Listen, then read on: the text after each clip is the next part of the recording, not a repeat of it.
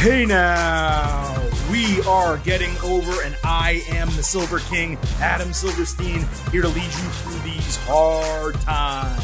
That uh, with the WWE edition. Isn't this the Money in the Bank edition? No, it's the WWE edition of your favorite professional wrestling podcast. That's right, the Silver King is back once again, joined by none other than vintage Chris Vannini to break down the week that was in WWE. We're talking SmackDown, we're talking Raw, and we're talking everything else in the world of WWE as the company prepares for its return to touring with SmackDown July 16th. That is the Silver King's birthday, and Money in the Bank two nights later, where none other than Chris Vannini will be in attendance. We have a big show tonight, as always. Again, talking SmackDown and Raw and WWE news, everything in between. So let's do what we always do and take care of some business right off the top because you guys all know what the Getting Over Wrestling podcast is all about.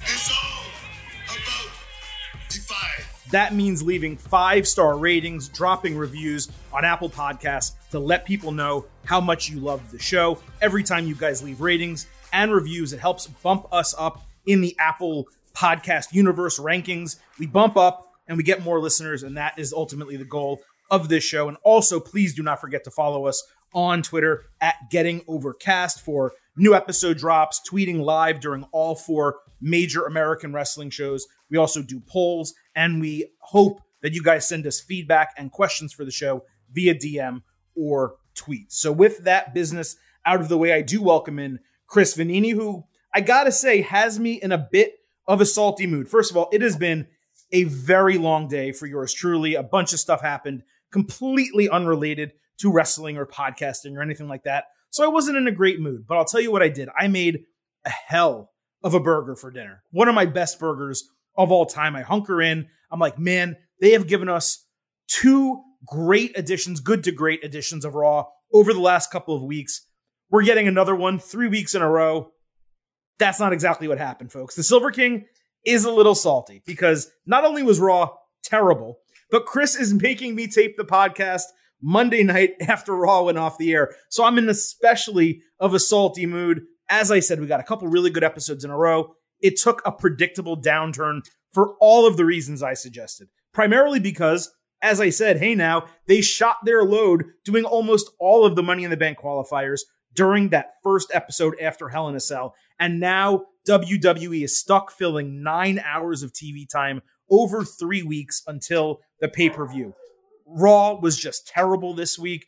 Looking back on SmackDown, also, I think it was the worst top to bottom week of TV in months because usually SmackDown at least delivers something with the Roman Reigns storyline. Maybe it was a holiday weekend and therefore the booking suffered, and WWE is known to phone it in sometimes around the holidays. But Chris, these shows were rough this week, and there's really no excuse, in my opinion, for Raw being as bad as it was on Monday. Yeah, first off, I need to apologize to you because I was watching rewatching SmackDown today. About halfway through it, and I realized, oh crap, I Like gotta be six thirty Eastern. I gotta be on a plane tomorrow morning. I should probably let Adam know we need to record the podcast on Sunday, um, on Monday night. Uh, so that's what happened. And then, yes, Raw was not good. SmackDown was eh, not good. It was a rough weekend uh, with the holiday. Yeah, it feels like they phoned it in, especially when you get into finishes and what really comes out of the stuff that happens. So you're in, you're not in a good mood, but that could make for a good podcast episode, I think. So that's. I mean, we, we were trying to tape the podcast, and I'm not an old cranky man, like get off my lawn, you know, type of dude. I'm really not. But there's people putting out fireworks at 11:15 Eastern the day after July 4th. I mean, you want to do it? You got all night. You got from you know when it gets dark around here 7:30 all the way to 10, 10:30. But you don't need to be setting off fireworks after 11 Eastern on a Monday night when I'm trying to record, not previously scheduled, after the type of day I had. I could tell you guys about the day I had today.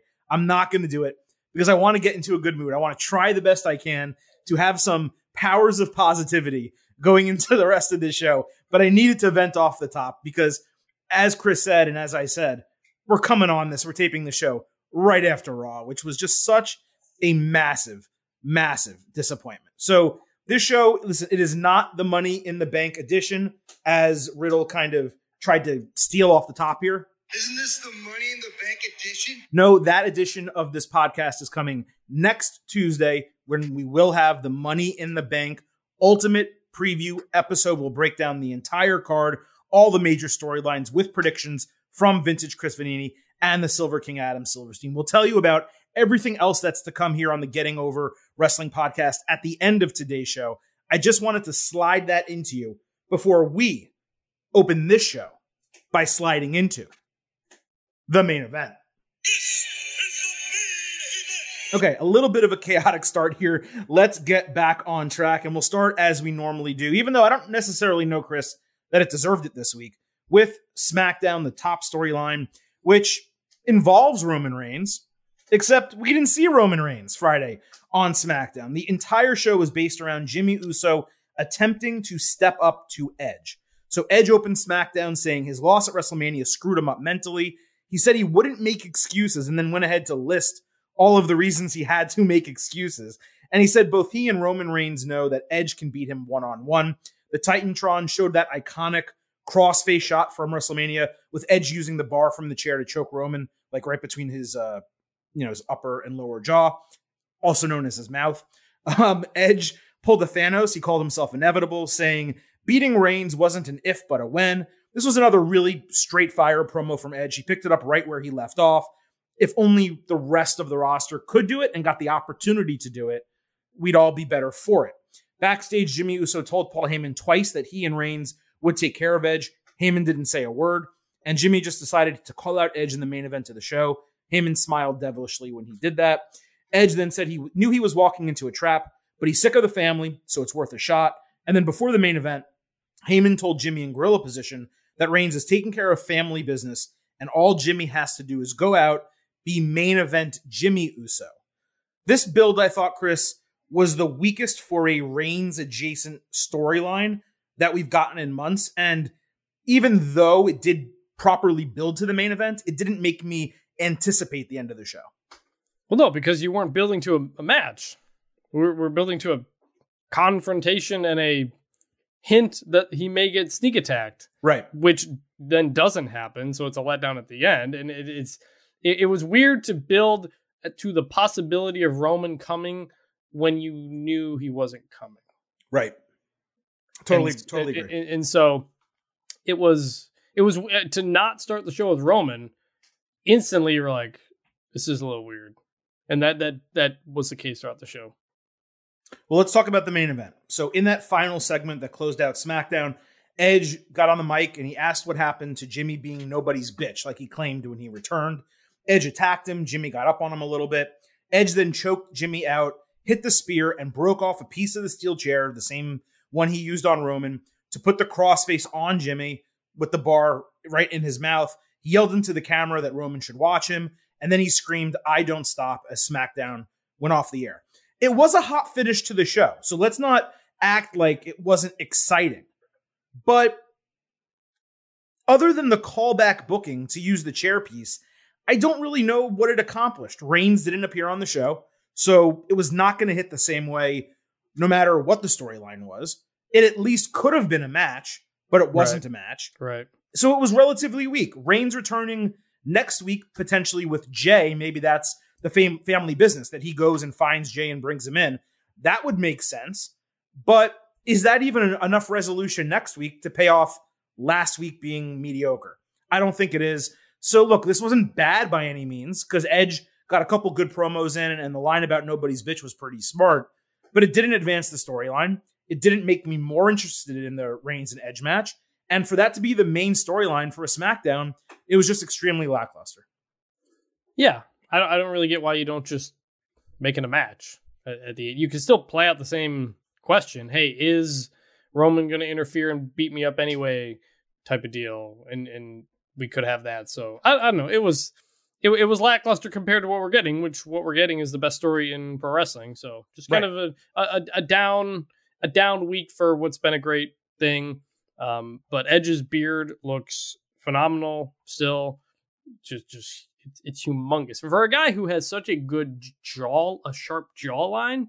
you wouldn't think Beard's the way to go necessarily, but it works. It's big, so uh, it's it's it, it's uh not not the best week, but there, I, I, have faith. I have faith that they'll turn it around. There's two different things they could have done. One, they could have had Jey, uh, Jimmy. I'm sorry, attack him uh, earlier in the show, and then get a no holds barred or street fight type of match, and then you have Edge win using the piece of the chair, getting the yeah. submission, and, and that's the booking, and that's not bad. The other yeah. thing they could have done, which is what I would have preferred, is take Jimmy and Paul Heyman and Roman Reigns, keep them off SmackDown for one week. Let Edge cut his promo in the middle of the show, like the 9 p.m. hour, and build everything else around the mid card. Maybe develop a number one contender for the Intercontinental title. Bring the Mysterios back, or do a tag team tournament or number one contendership match to determine who's going to challenge them next. Do a little bit more with the women. There are so many other things they could have done on that show than force feed a Jimmy Uso storyline on a week where if you're not going to have Roman Reigns and you're not going to have a good storyline to replace it, you just don't need them on there at all. Yeah, I'm guessing that they made you think Roman Reigns might return for ratings purposes. Maybe. Probably Fox probably didn't want Fox didn't want to just say don't say Roman ain't here. Like I, I don't know.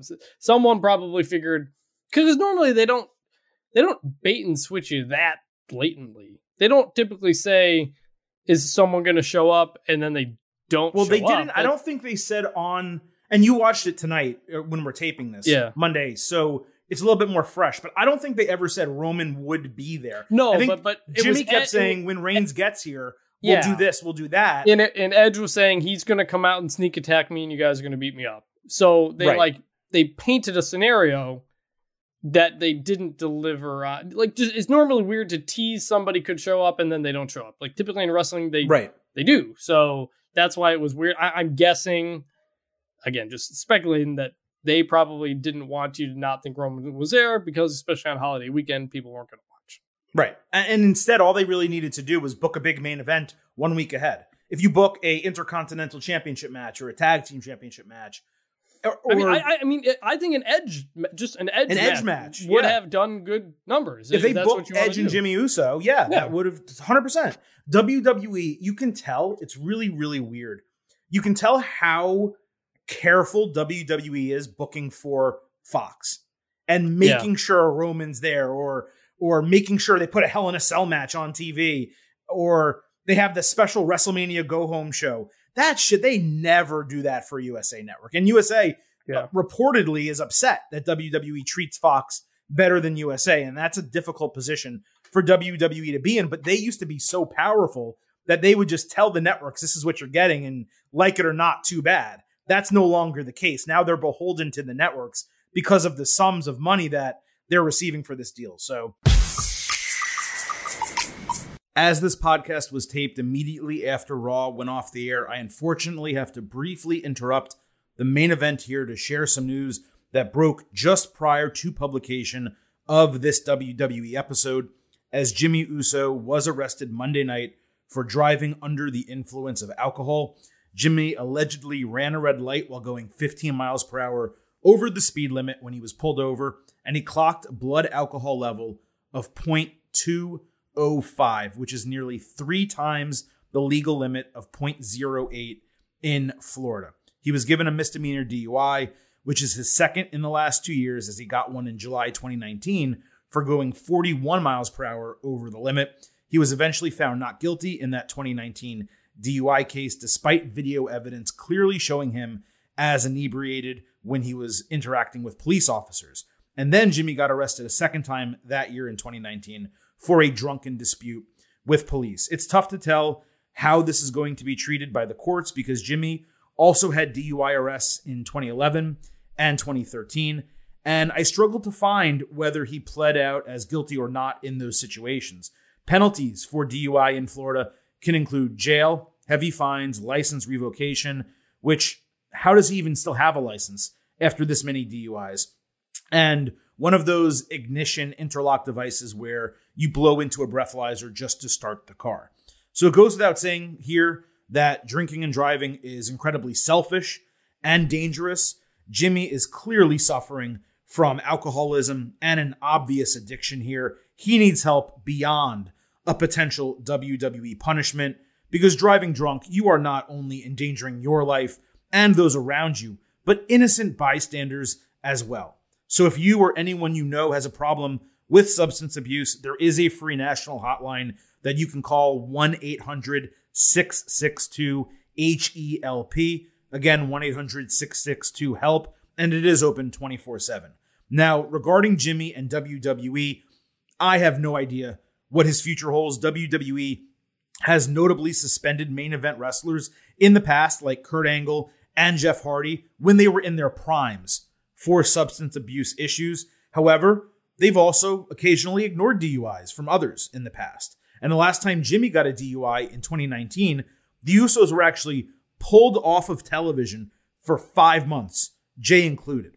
So clearly, Jimmy is a major part of this current storyline with Reigns and with Jey. And we don't exactly know what the climax is or where it was headed.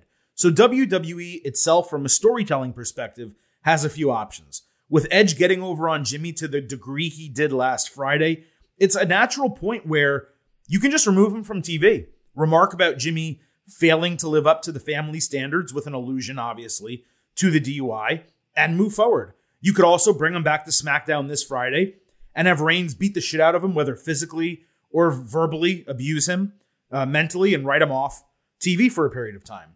WWE and Jimmy have indirectly mentioned his personal issues in passing as part of storyline. I believe when they returned the Usos after those five months off TV uh, in January of 2020, I believe that they mentioned it somehow.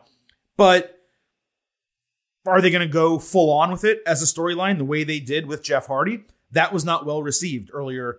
Um, I was going to say earlier this year, but in 2020, kind of at the start of the pandemic. Now, the fourth option is, of course, WWE just ignoring it and moving forward, but that is obviously the wrong move out of this entire thing.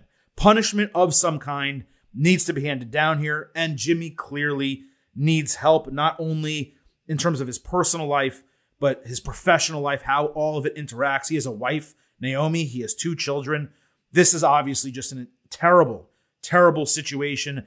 And with us reacting to this here, interrupting the show to do so, there's only so much we can say. It's still fresh, it's still new. We'll see what happens by the time this week ends. We'll see what happens Friday on SmackDown, how they do or do not address it. And we will talk about this further next week in our WWE Money in the Bank Ultimate Preview show, where maybe we'll have a little bit more on Jimmy Uso, what happens with Jey Uso and Roman Reigns, and where the storyline is going to go from here. But with that, I will bring you back to our regularly scheduled show.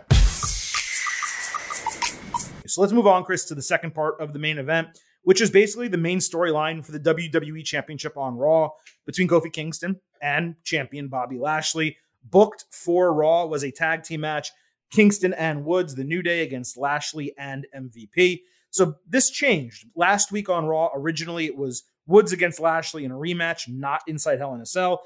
And I was shocked that that was the booking because I just assumed that they would give us a tag team match given that Kingston took out MVP. Yeah. So ultimately, like, I think it was Saturday or Sunday, they announced that this tag team match was taking its place.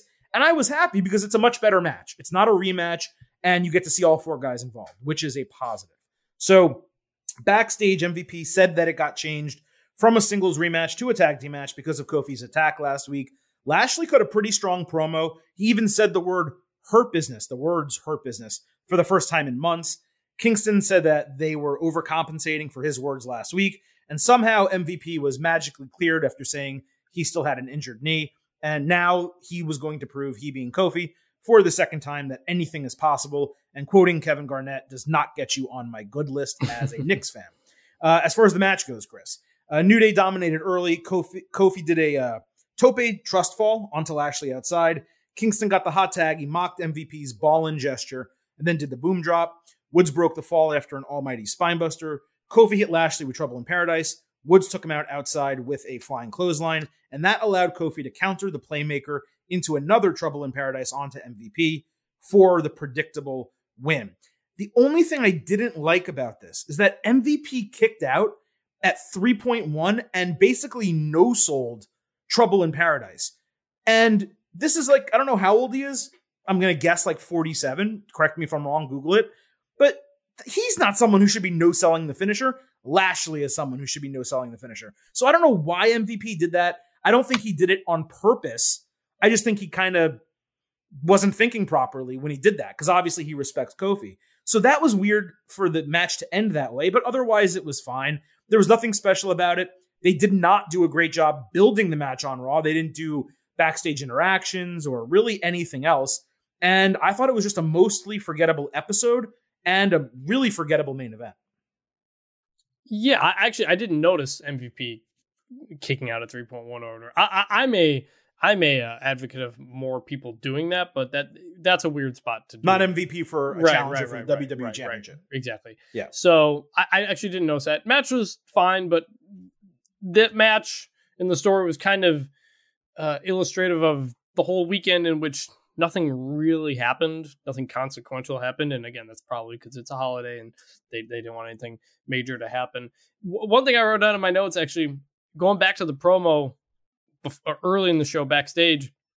Of the first things MVP says is when the uh, backstage interviewer comes up to him. MVP goes something. He says, "How the hell do you keep getting in here every week?"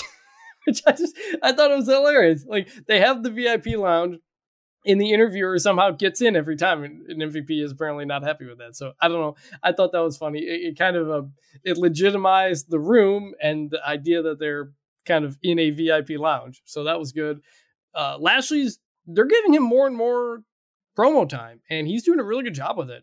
His back and forths, either with Kofi or about Kofi, um, they're letting him do more and more stuff here, and he's doing a pretty good job. So uh, that was good. The the promos were fine.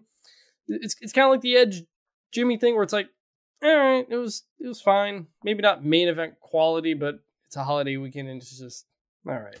Just, just like with Edge's promo that opened SmackDown, Lashley's promo for this match was the best part of the segment for the entire Yep. show. Yep.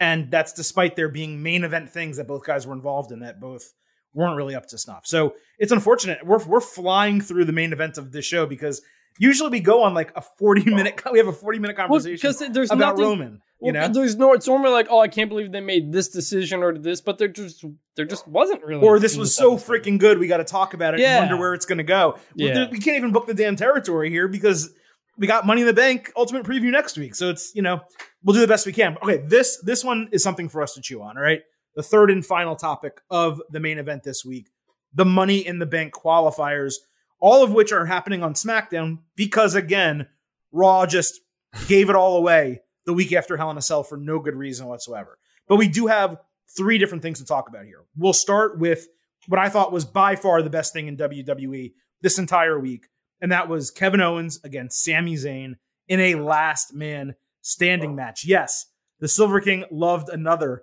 last Mm. man standing match, even though I freaking hate them. So let me break down the match. So Owens did a senton bomb off the barricade. Zayn threw him off the barricade into the announce table, but it didn't break.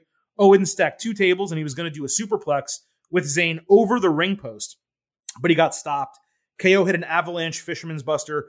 Zayn was set up on the top rope for that table spot, but he slinked underneath Owens and pushed him ass first over the post through both tables in a huge spot, Chris, that I thought was going to be the finish, except he got into the ring at 9.5, or he stood up at 9.5. Uh, Zayn hit an exploder on the ring apron, and then three Helluva kicks, screaming at Owens that it was karma. And I'm thinking that's going to be the finish. It's not. KO rolls out of the ring, stands up at 9.5. Sami gets infuriated. Owens then hits a pop up power bomb, a stunner, then a power bomb through the announce table, another power bomb through a regular table, and a third power bomb, fourth, I guess, if you include the pop up, onto the ring apron for the win. What a freaking match this was. If this was on pay per view, it would have been top tier, but the commercials that broke it up, it just kind of hurt it a little bit. But they did a fantastic job of having big spots, but somehow not overdoing them and giving us an incredible finish from a storytelling perspective. With Owens using the power bombs to take out Zayn again, calling back to the NXT debut, and Zayn, despite him being someone who I felt should have been in Money in the Bank and needs to get booked strong, even though there's the conspiracy gimmick around him, they give gave him such an excuse with all of those finishers and power bombs and signature moves for and for him to do as much damage as he did to Owens, you could really say there's not much more that he could do. I was around like a 3.75 at the Helluva kicks, but the rest, everything else that happened, the finish with Owens, took it over the top to four stars and an A minus for me. And you guys know, for me to give a last man standing match four stars and an A minus when I hate last man standing matches and thought Zayn should have won, that's how much I liked it. KO, by the way, has been in two last man standing matches, this yes. one and the Reigns one that I loved, despite absolutely hating the stipulation. He's an incredibly creative guy, and he does creative things. And that's the thing about this one. This was not a last man standing match that goes all around the arena like they they, they often are. It was all at ringside. It yeah. was all at ringside, and that's why the finish made sense because you know, it's what you would do in a video game. You would just spam your finishers at the end to try to get the guy to stay down. Like it's not Owens was not like crawling and on his last legs and they're both trying to survive. He was in control at the end, and that's how you would finish a last man standing match like that. So that was it was good. Everything made sense. Everything was was was creative, was fun. I mean, you always know with these two guys that they're going to put together something good, and and that was no different here. I was surprised Owens won just because it seemed like he was taking a break. Get, you know, right. either healing up from injuries or whatever. He had tweeted that he was taking a break and then he popped back up. Not only does he is he in this match now, he's in the Money in the Bank ladder match. So I hope he just doesn't hurt himself any further in what is typically a very violent match for a guy who takes a lot of rough bumps.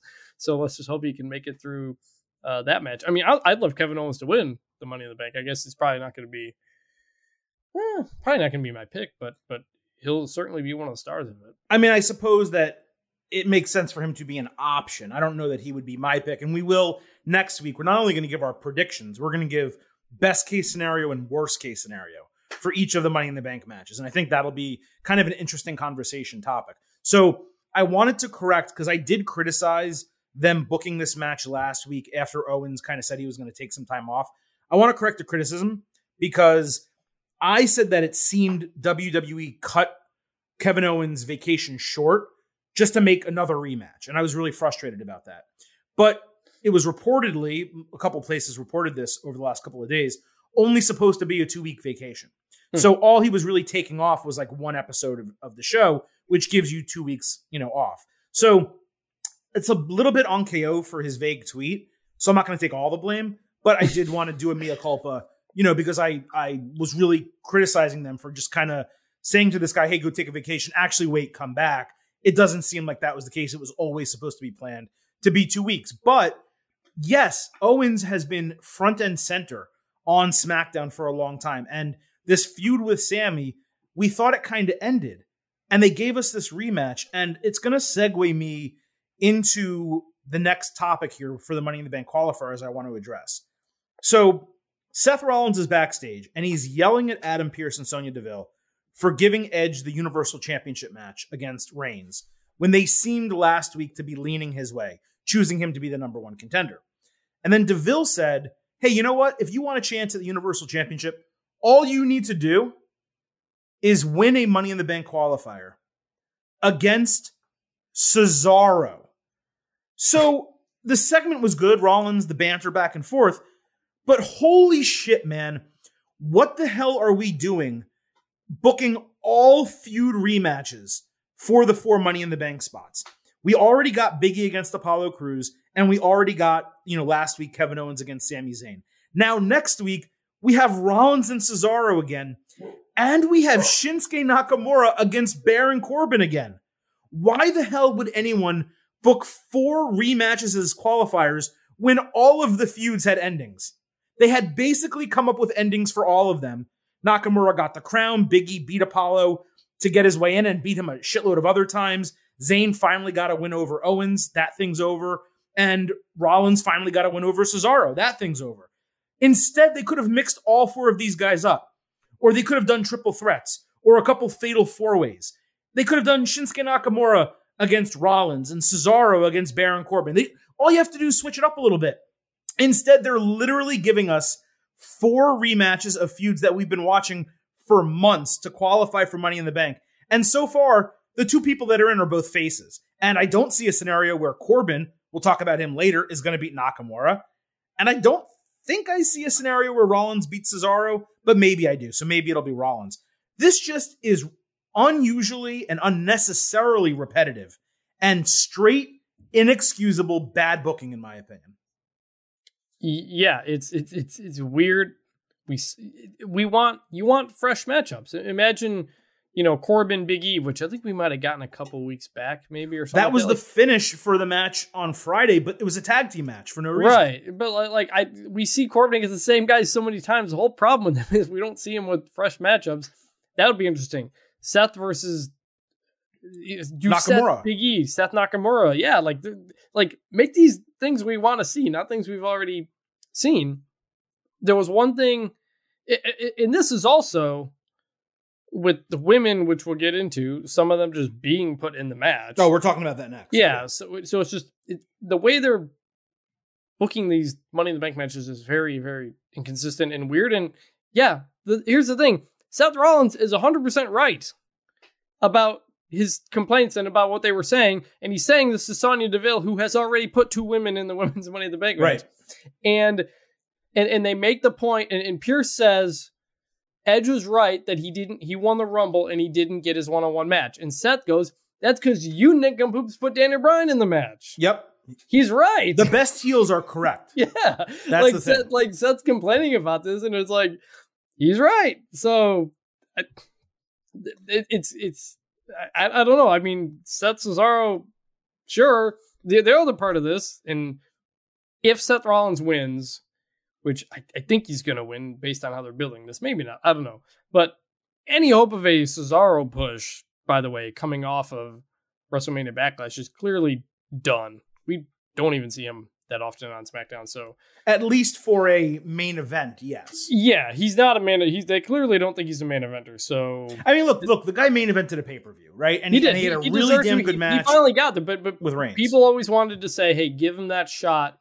We'll see what he can do." I thought he did a good job. Clearly, he did a Vince good job. But the, he did a good job, but the question is, okay, Reigns is going to stay champion. So do you want Cesaro in that role? And if you have someone win Money in the Bank, they need to be a talker. right. That, that's it- one of it- the things. Cesaro is not a talker. Yeah, Re- Reigns went from beating Cesaro WrestleMania Backlash in the main event, I think it was last match, to fighting Rey Mysterio, one half of the tag team champions, in a Hell in a Cell on a Friday. So there's kind of points to where things have really gone downhill for him. I, I wish he would have gotten that shot in front of a crowd. I think crowds would, would have really gotten behind him. But uh, I think that may have been why Yeah. they didn't do it though, because the crowd maybe- would have been we'll so We'll- hot for we'll, we'll see if they we'll see if they give him another push when he comes back. But I, I just I expected more out of that, and for him to not even be on a bunch of episodes of SmackDown, for him to just be thrown into, hey, Seth needs to get in. Here's another rematch. Well, we'll see. Let's well, no, we'll, let's see. It- it criticize or praise it next week. It know? could, but it was a, for that to be the build was weird. Anyway, Seth is right. about Seth is right, and and the Silver King's right. I'm right. yeah, That's because let's let's take a look really quick, and then we'll move on. But I had one criticism for Raw and one criticism for SmackDown. The criticism for Raw is they gave us all the matches right away. The criticism for SmackDown is they gave they're spreading them out, but they're giving us all rematches. Raw gave the one of the reasons why Raw was interesting the last two weeks is they gave us fresh matches for the qualifiers, and a couple surprising people won and made their way into the match. SmackDown, everything's boilerplate. It's like, oh, okay, this is the match. I know who's going to win. I know Big E's getting in and not Crews. You know what I mean? I know that. Well, I mean, I thought Sami Zayn was going in, but if I wasn't thinking that way, the predictable thing, if you had to bet on it, would have been for Kevin Owens to go in because he's the face and they love him and they don't treat Zayn the same way. So it's just each show is doing half of it correctly. yeah. You know what I mean? Like it's, oh, it's so freaking frustrating to to watch SmackDown and just see this many rematches. And I will tell you about those rematches. I did a little bit of arithmetic regarding Biggie and Apollo Crews that we'll talk about later. But for now, let's move on to the women's side of Money in the Bank. Out of nowhere, Zelina Vega made her return to WWE as Sonya Deville announced her as the second woman in Money in the Bank. This despite Vega never holding a title, never that I can remember winning a feud of any consequence, or even wrestling that often. You know, in WWE, she did uh, challenge Asuka for the title, I think, and lost. And again, I don't even know how many matches she's won in her WWE career. Liv Morgan came down. She complained about others getting in and her being ignored despite her wins. Vega acted really snotty and cut a promo about her experience, her talent, and the fact that she was over. Morgan then slapped her and demanded a match. So we got Morgan versus Vega. The referee caught Zelina using Liv's tights on a roll up, so Liv returned the favor as the ref was blindsided and got the win with a roll up. So I know this segment, Chris, isn't good, bad, and ugly, but this one ran the gamut Yep. between all of them. Because there's Yep. good, right? The good is Zelina returning. The good is Liv winning. And it seems there's clearly a storyline being built that makes it feel like Liv is going to have to force her way in, and maybe she actually wins Money in the Bank. And if that's the booking, ultimately this will be good. But there was bad. It's nonsensical at this point that she's not in the match. There's no reasonable explanation why DeVille is holding her back. And even if there is, it's not being articulated. Right. So the audience Yes. has no idea why this woman in Liv, who's winning all these matches, is not getting in. And then the ugly portion of this this was the only women's match on the show. It was another Divas era two minute piece of shit, and it ended in a roll up. This is crap. There have been four women's matches on SmackDown in the last five weeks. The total time of those matches is 10 minutes and 15 seconds. That's an average of 2 minutes and 35 seconds per match on your A wrestling show. So, as I said, this really was good, bad, and ugly. This is bullshit, man. And it's bullshit. Y- y- yeah. Uh, First off, you you talked about it's not being articulated why Liv is h- how Liv is the face. Sonya needs to heal it up. Is, is she a heel authority figure or not? Because she is. They dropped the whole storyline with Pearce. yeah, because she is through her actions, she is acting like a heel, but she's not. prote- She does she have animosity toward Liv or, or, or not? She's just picking people to be in it for no reason and not milking it. So it, it, it's like the story they're telling here is Liv is being kept down and she keeps winning and winning and she's gonna get her way in.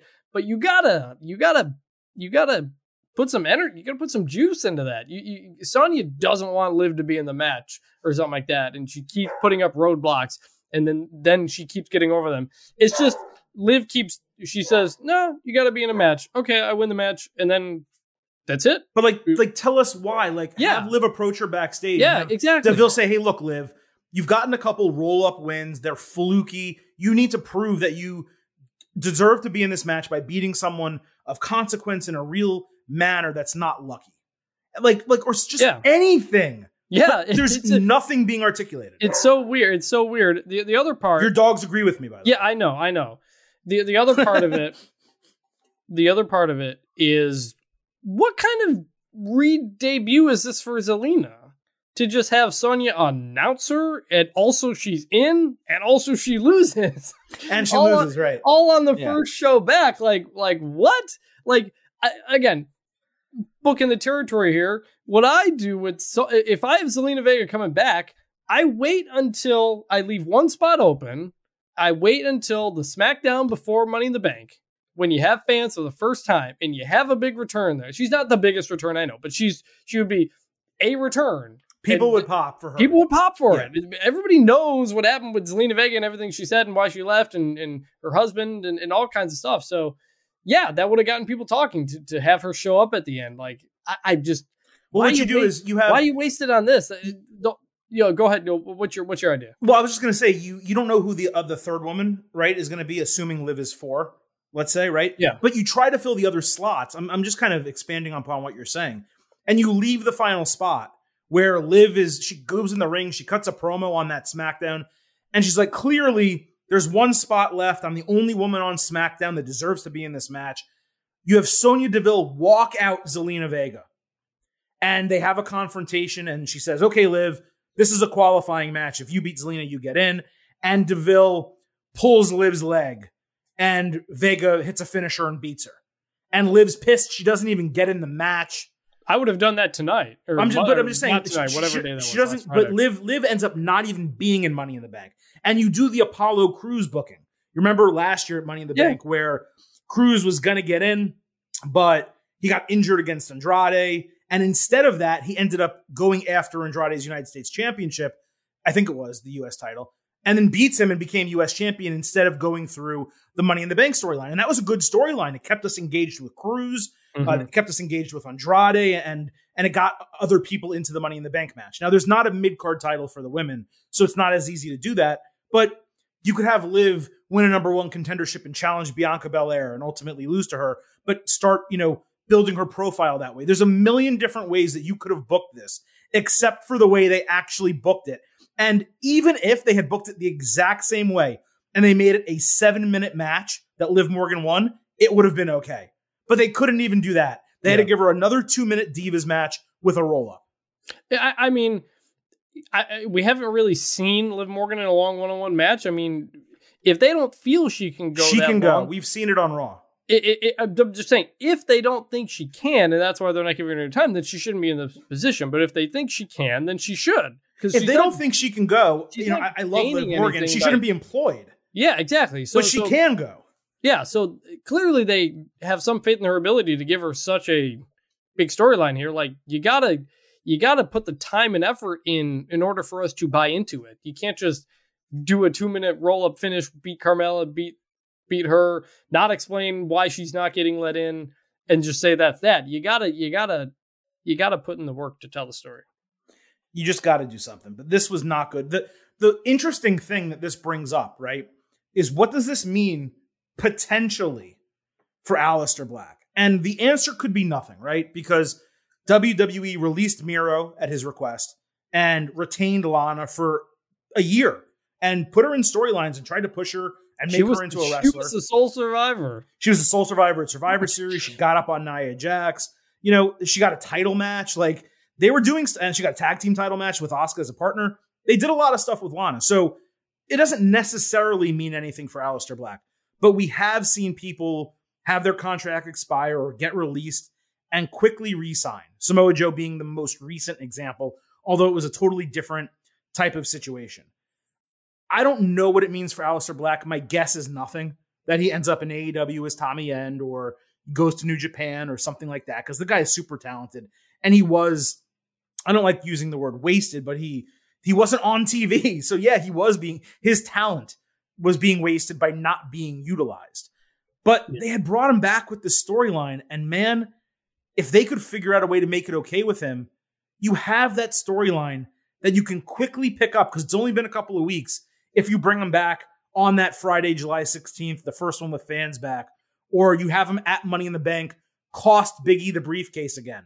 There's so many ways you could reintroduce him that I hope and pray this opens the door for him to return because I would like to see him weekly on my television. The expectation is that if they bring him back, they'll use him weekly, but I just don't know that it actually means anything. I just felt like it's something we should at least address Yeah, since we're talking about Zelina. it's hard not to think about, it, especially the you know the way in which Zelina Vega left was was over business decisions and being uh, a bit outspoken about that, um, and for Right. her to just immediately come back so quickly. So I mean, clearly they got over that. I don't I don't know what the Aleister situation was. We don't know, uh, but yeah, it's hard not to think about it in terms of what it could mean because because we don't know.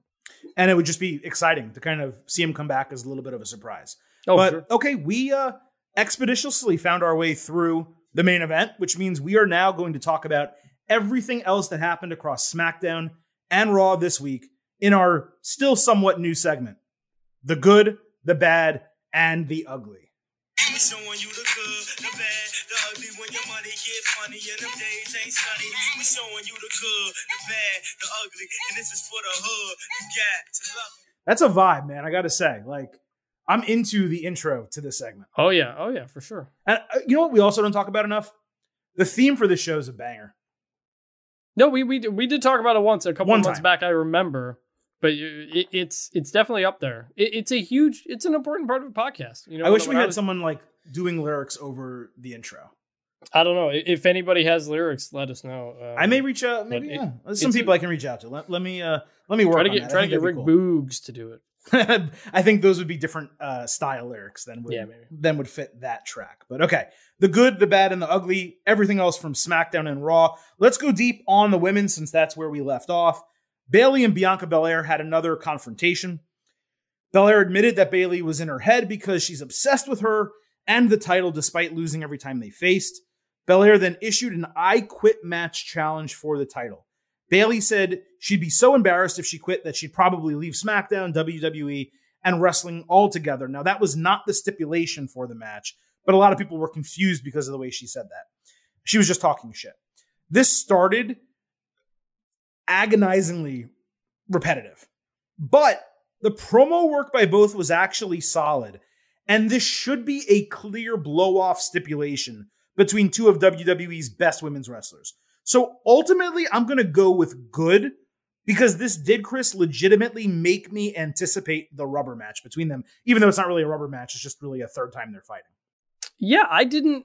I, I guess I'll say good. I, I think we've done a lot of promo work between Bayley and Bianca, and again, I it's, it's not always Bianca's strength. I just want to see her go out and kick ass. But this was this one had some some edge to it, and we hadn't had that before. They're not talking about laughs. They're not talking about you know getting people making fun of you as a kid or something like that. This was this was legitimate animosity, which I think added a lot to it. Uh, Bayley, by the way, looked great. That's the most action I've had all year. and, and I was getting uh, it there. You don't got to prompt me, man. Just keep going. Just keep going. And, uh, and Well, now I'm gonna know. Now I'm gonna interrupt you. That's the most action I've had all year. Go ahead. There we go. And Bianca looked great, and she had an edge to her too. It wasn't like dismissive. It was taking her seriously, you know, getting physical a bit. This was the kind of stuff you want to see more out of out of these two. So yeah, I'm going to say it's it's good. It was repetitive. We've seen it a lot, um, but this was the way to do it all along. I think. Yes, this was the best of their, you know, storyline feud. I guess is the best way to put it because Yeah. it gives us a stipulation that's unique. WWE does not do I quit much, and this creates a scenario, Especially with women. especially with women. I, I as there, I, off the top of my head, I'm trying to remember the last. there have been. They actually match. said it on broadcast, but I I wasn't paying attention. It's like like three or four times. I think. Okay. Not not not much. Not often. But this does create a scenario, and I, I don't know if I'm the only one who picked this up from the promo. But Belair enunciated very clearly, without anything else. Bayley wasn't talking. She enunciated the words "I quit" in that type of manner. And the only thing that I could think about, it got really stuck in my head, was I'm wondering if WWE plays off that old. I don't know if you remember the Rock Mankind. the Rock. Mankind 1999 Royal Rumble. Yes, where they did the pre-recorded audio of Mankind saying "I quit" with his face down, so you couldn't see his mouth moving. And I wonder if they actually go ahead and play that back and and do that booking. This is a long time ago. I mean, this is 22 years, right? And if you think about Bayley, what she's done recently in WWE, she's had control over production, over the Thunderdome, getting her face to appear on it when she's manically laughing. She got a still photo, I think, of her holding the w, uh, WWE SmackDown Women's Championship up in the air or something. She got it projected on all the Yeah. Thunderdome screens. I'm wondering if they use this match, and we'll talk about it next week, to take the title off Bianca Belair. And if they do, it creates a really interesting scenario if they actually have Liv go on to win Money in the Bank, creating a Liv and Bayley dynamic that I think could be really interesting. And it puts the title back on a heel when fans are back in attendance, and obviously they like Bayley anyway. So I know that's booking the damn territory a little bit. We really saved that for our ultimate preview. I just wanted to get that out now and see what you thought about it. I don't hate it. I, I will say that the way Mankind said it was was him yelling, "I quit, I quit," Mhm. and this was Bianca just kind of saying it. So That's the true. con- the context of of why you would say it, it, it I, I don't hate the idea. I mean, it's a it's a it's an interesting way to end a, a, match like that. It's it's a creative way to do it. Um, but uh, yeah, th- this was I, I I like the stipulation. That was the promo. That was the the promo confrontation you needed to make that stipulation feel legitimate, like it, it deserved it. We couldn't have them continuing to passive aggressively be sarcastic about each other and throw in an I quit on top of that. It it had to be had to had to have some heat, and it did. And I think that that uh, sets it up well. You know, in retrospect, that probably should have been a main event topic. Maybe. I mean, we got the Money in the Banks. and We got the two the two top. Yeah, but something actually happened here. you know, unlike unlike That's the, true. That's true. It is the only. This is one of the few things where something happened. Yeah. We already had three main event topics. We already have two. I know. Well, I was saying replace one. Maybe knock Jimmy and Edge down a little bit. But all right. Maybe. Anyway, let us move on. We'll stick with the women. We'll move over to the Raw side of things. So Charlotte Flair, she used a crutch uh, to get to the ring and, and stand in the ring, and she said she might miss Money in the Bank because Rhea Ripley took out her knee, drawing comparisons to stars missing the NBA playoffs and those suddenly not being as fun. And she's like angry at Ripley for doing it while simultaneously in the same breath admitting that Ripley used Flair's own move.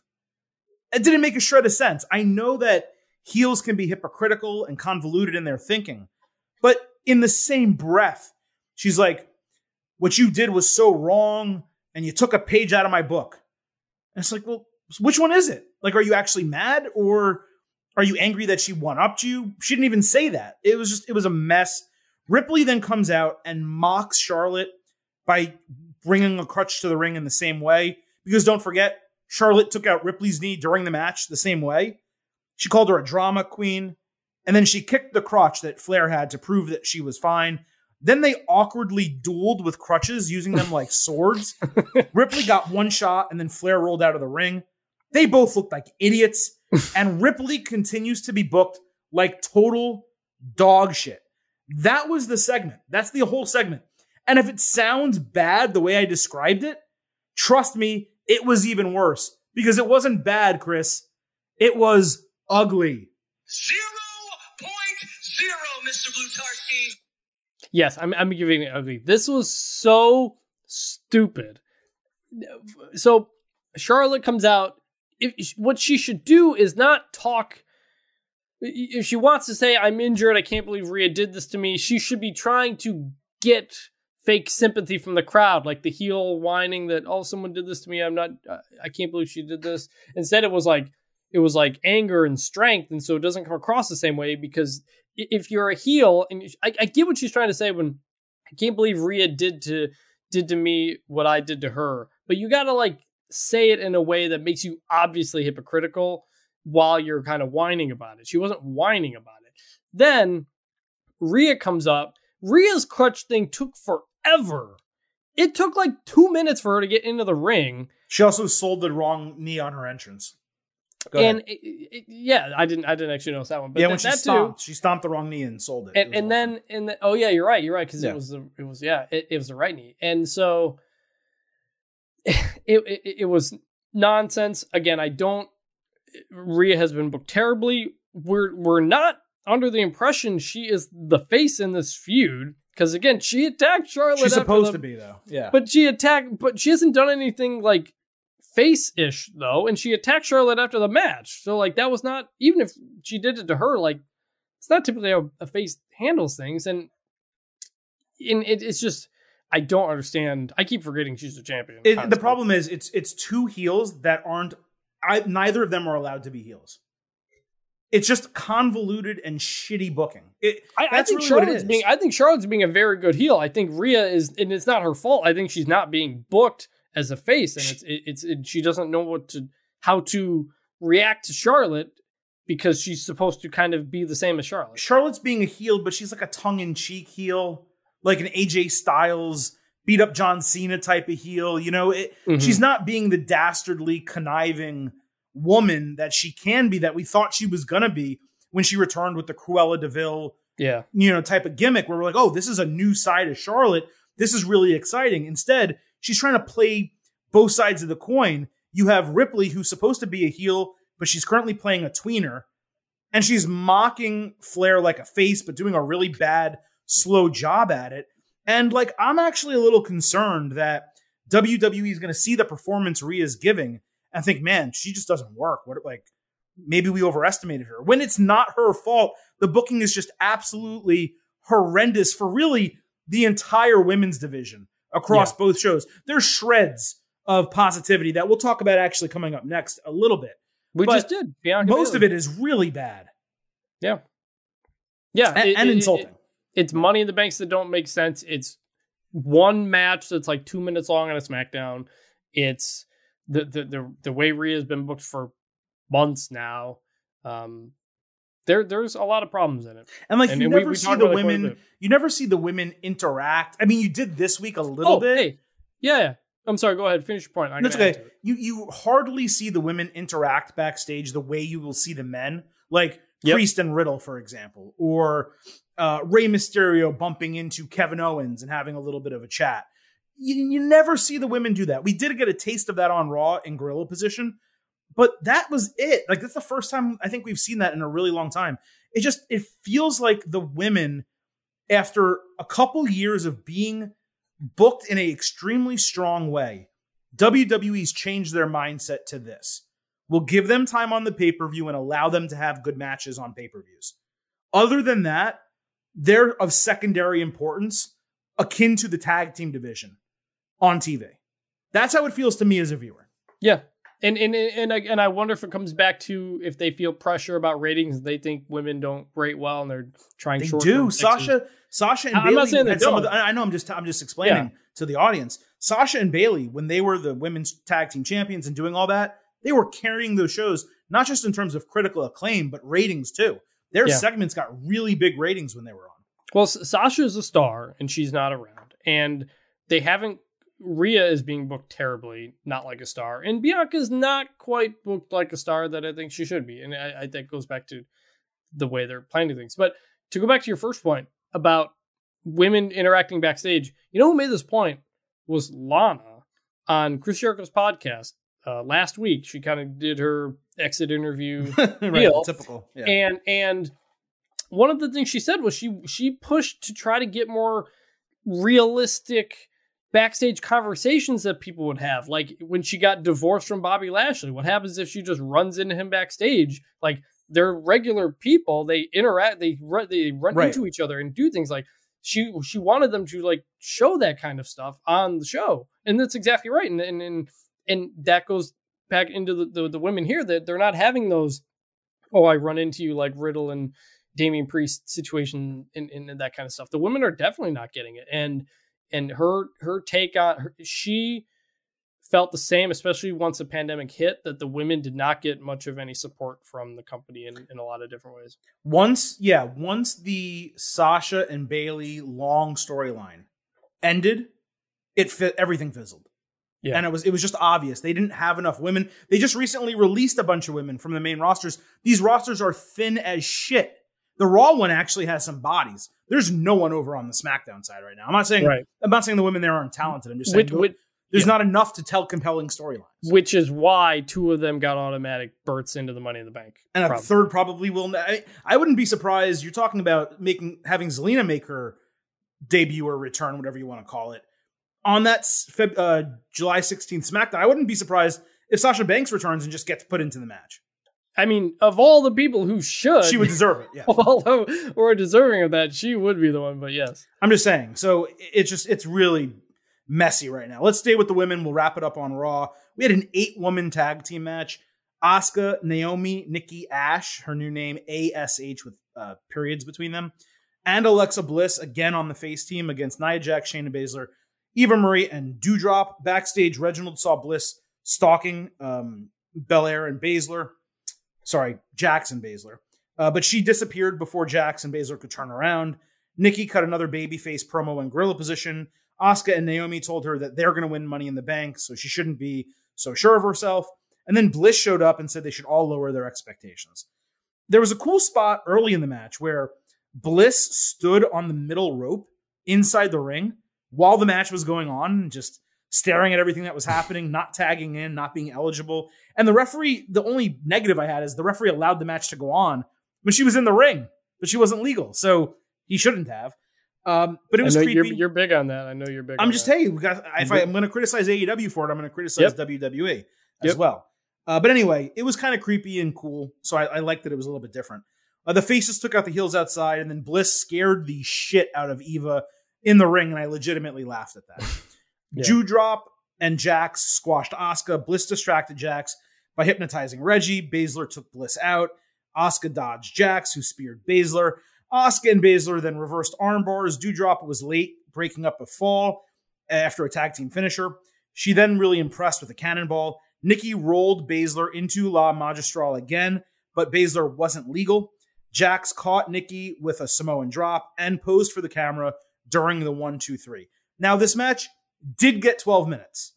It was a bit much with eight women. It probably should have been six. They didn't need, you know, uh, Bliss in there, and they probably could have gone without Eva Marie. But I got to say, everything kind of worked. Nikki was the MVP of the match. She had really good moments with Doudrop and Jax. Credit where it's due with Nia.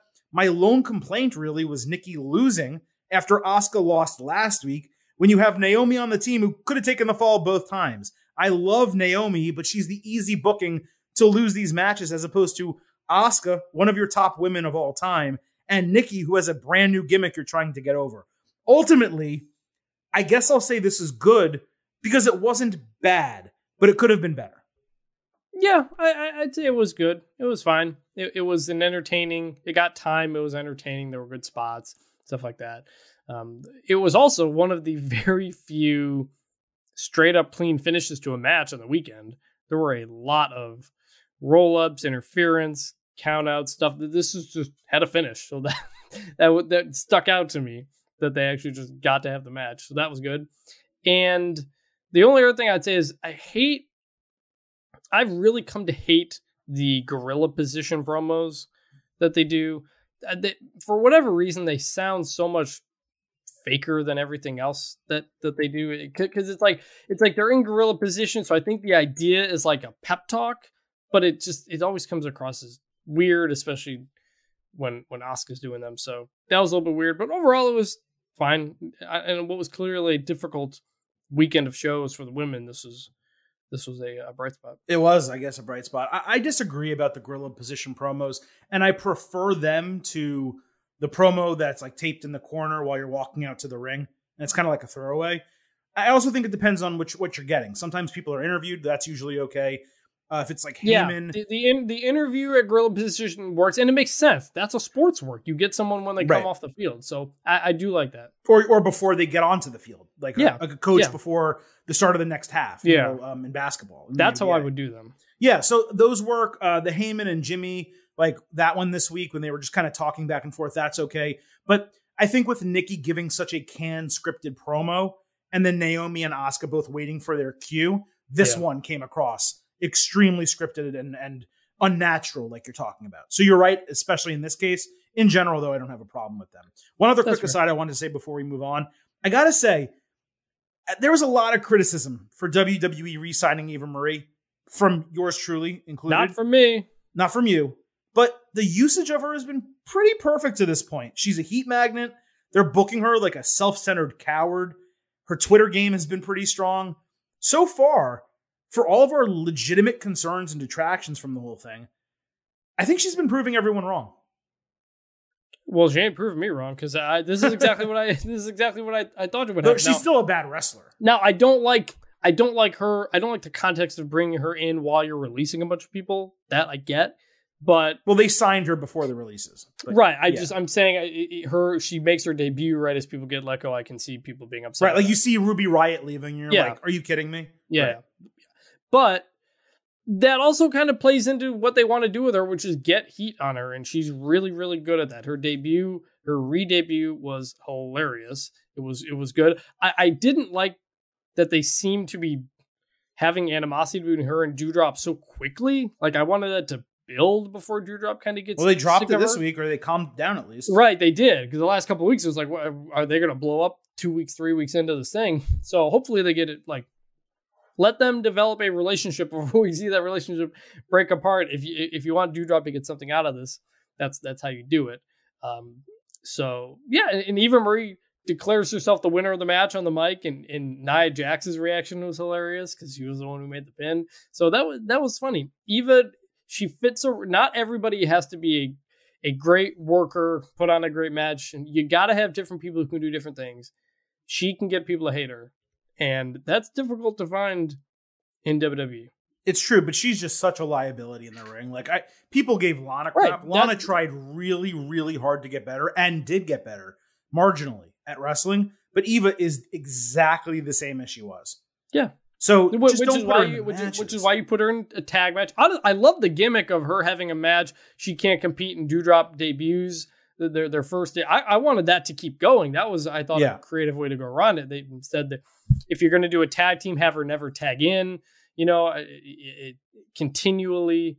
Um, yeah, she's she's not any good in the ring. You got to find ways to work around it. one more positive and one more negative before we move on. Uh, positive, Doudrop, despite hating the name, hoping that she'll drop that eventually when she does break up from Eva Marie. Um, despite all of that, she's been looking really good in the ring, and they're not making her a joke at all. Like, Yep. she looks like a real dominant force, and that's a huge positive. One negative here: they had the four women who qualified for Money in the Bank, all faces, by the way, which is a little bit of an issue from the Raw side. Um, but all of them lost to people who are not in the match. I don't love that when you're trying to put these women in a strong area because Mhm. they're going into a big match that you want people to believe all of them, any of them can win and be a legitimate Money in the Bank briefcase holder. So, Yep. just figured I'd say that. Okay, let's move over to the Raw men's Money in the Bank side, which, man, I had problems with this on Raw. So the show opened with Miz TV featuring the Money in the Bank challenges, and you knew what this was going to be. The typical promo gauntlet that they do on go home shows, except you know what the problem with that is? This wasn't a go home show. Uh, it's just so trite. You have, let's start with Drew McIntyre, who wore, actually wore a cool leather jacket that goes back to what you and I talk about. We want him looking like a normal dude, except he still had the kilt on, but whatever. And he starts out by telling a Davy Crockett story. Later, he told the story about the Claymore and the Loch Ness monster or something. He said he said the sword was made from a tooth of the Loch Ness monster. I believe is what it was. What the fuck is this garbage, Chris? There's no reasonable explanation for this character turn. This cheesy shit makes him so corny and ridiculous. It might work if he was playing like a drunk Scottish character who people went up to in the locker room and he's like, "Hey man, let me tell you a story." I'm not going to do a Scottish accent because I'll butcher it. But he Miz- grabs Miz them by the he grabs them by the collar of their shirt. Let me tell you this story, right? But he's a pure, sober baby face. I've Yeah. said it before. This is like forcing Roman Reigns to say suffering succotash. It sucks. Please stop this shit. Okay. So when he told the Alamo story, I was like, I had that same reaction. But when the he other one was a little funny. but when he told the story about the sword being the tooth of the Loch Ness monster, that's when I was like, okay, I think they're going somewhere. but that's one this. of five stories that he's told right. so but far. he went from like family stuff to, to Scottish legends to just straight up making up corny shit about a fake dragon. now. Why is your top baby So face I- who dominated saying- the last I- year I'm being saying- a comedian? I I don't think he's doing it to be. I don't think he's doing it to be funny. May, may, maybe I could see Vince thinking that's funny. Maybe Oh, Vince, I'm it. sure thinks it's funny. Maybe he's doing Vince, it quote unquote. to be funny, but it's really stupid to do that in front of no fans. But I'm. It, it feels like not a heel turn, but it feels like there's gonna be. It feels like he's doing something different. I don't know where it's gonna go. Kind of like in AEW, and for quite a while we thought Cody Rhodes was so over the top that he was actually being a heel, and we just hadn't realized it yet. That actually ended up not really happening, but I, I, I'm. this I'm, is going in that direction of being that's kind of what I'm starting to wonder yeah. with Drew is like, is he is he trying to be so so corny, like like jokey John Cena corny, where it's so bad that people will not like him? Now it'd be super weird to do a Drew McIntyre heel turn, and this is the way to do it. But that last story made me think i- i- there something's going on with this stuff. I think. I don't know. Uh, what- I mean, I'm giving this McIntyre bit specifically an ugly, but it, that that the last one it's gotten so ridiculous now that I feel like there's something behind it. what's going on is it's going to give me a, a effing aneurysm. Is what is what's going on. If I have to keep hearing this, not even once a week, I know. but I- twice in this As show. soon- as soon as Drew's like, I'm gonna tell you a story, you're just like, I, I have that same reaction. You're like, no, God forbid, God forbid Ali and Mansoor, and I'm going to repeat myself later. God forbid they get seven minutes in a match. They get three, and we have to hear two Drew McIntyre stories. like, what are we doing? Yeah, that part of it was ugly. I didn't, I didn't, I didn't even have it divided up to like grade it separately. But yeah, that was ugly. Let's talk about the rest of this thing because I, I at least want to try to get into a better mood. Uh, Ricochet cut a a decent promo, I guess. But then he pop locked like he's Jimmy Foster or something. And gold star if anyone gets that reference, by the way. Riddle climbed the ladder, and Riddle was the best part, of course, of the entire thing, saying that, hey, I thought in these types of, you know, money in the bank segments, you're supposed to climb the ladder, which is funny. And when he said that, McIntyre gave him a like a corny thumbs up, which I actually laughed at and thought that was really funny. And then Riddle goes like this. And whoa, I'm real high. because he's really high on the ladder. Hysterical. And he treats Randy Orton's absence like he's dead. He's like, wherever Yeah, Randy is, I hope he's like looking down and, and he, he, watching. he keeps look he keeps looking up every time he says that. yeah. And then later in the thing, he quotes Super Troopers. So it's like W after W after W for Riddle. Okay. Riddle is the man right now. We all know this. Then AJ Styles comes out. He's angry that he lost the second chance qualifier. He blames Riddle. Omos pushes the ladder. Riddle re injures his taped foot. Then there was this really long, weird delay before Styles punted it, almost like no one knew what was supposed to happen next. Yeah. McIntyre was there, like looking around the ring, like John Travolta, like that, like that GIF in uh, Pulp Fiction, where he's just looking around, like, like what the hell do I do now? The finish was super sloppy. So, you know, the McIntyre shit aside, I, I guess just Riddle makes this a bad segment that was good. Like, I'm not going to say it was bad when Riddle made me legitimately laugh and starred in the whole thing. So I'll say it was good, but it was rough. It, it was yeah, crap. I mean, you you figure this is you figure this is the go home segment for Money in the Bank. That's typically everybody gets on the ladder. Thank God it wasn't. Whatever. So I, I don't know what they're gonna do next week, but yeah, it was it was a little bit sloppy, a little bit weird.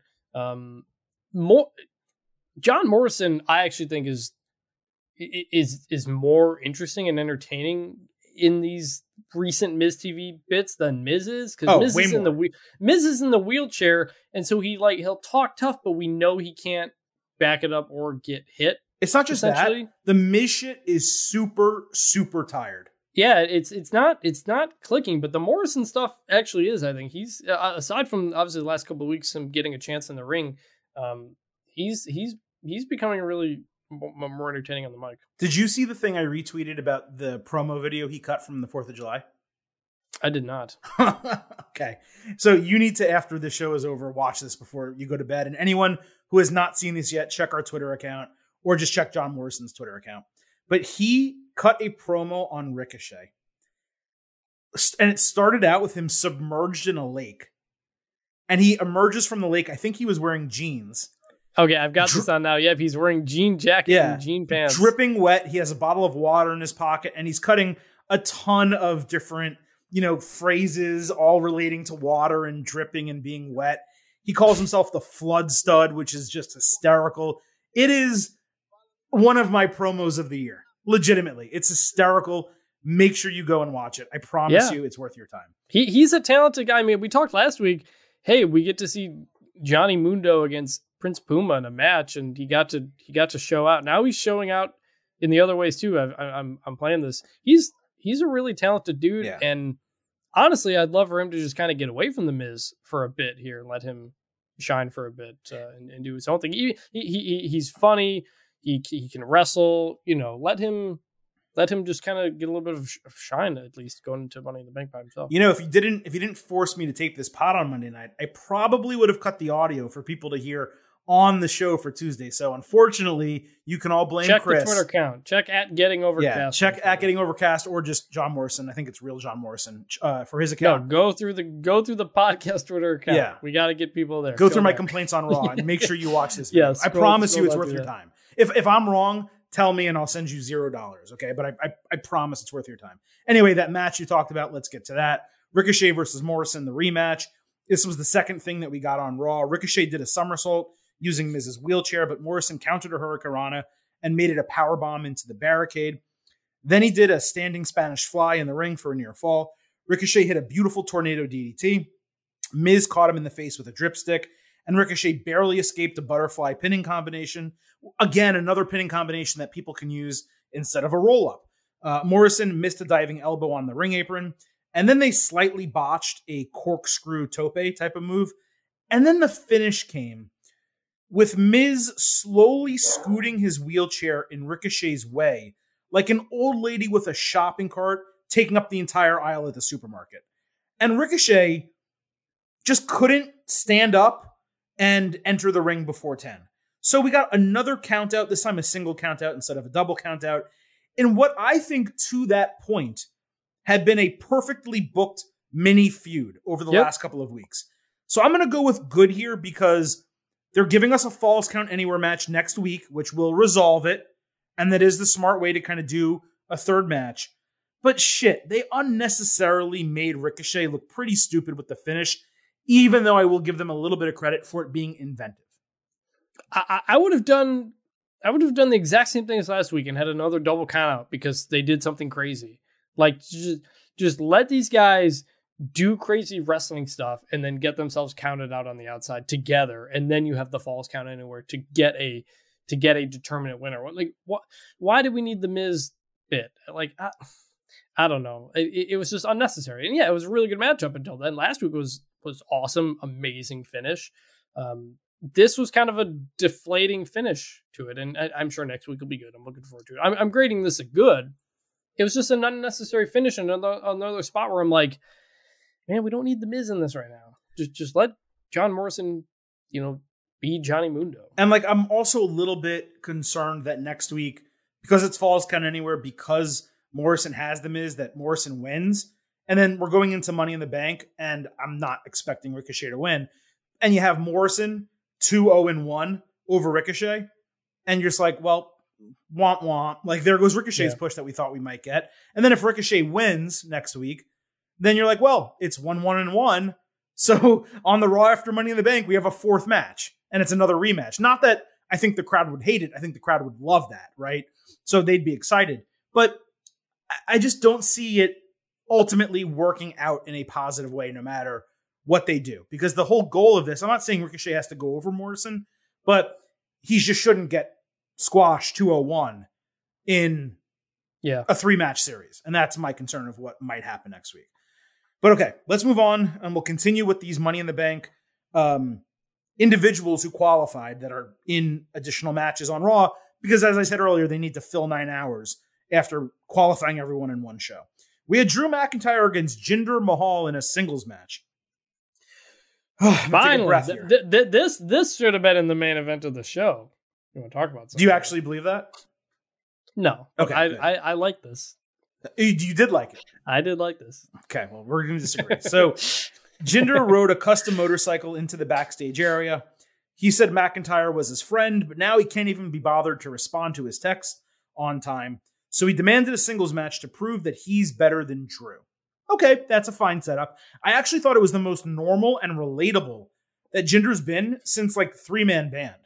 Well, uh, other also his promo I think last week or two weeks ago when he was like, "Hey, why did I, I Drew lost a bunch? I should get a chance to be in this Money in the Bank, not him."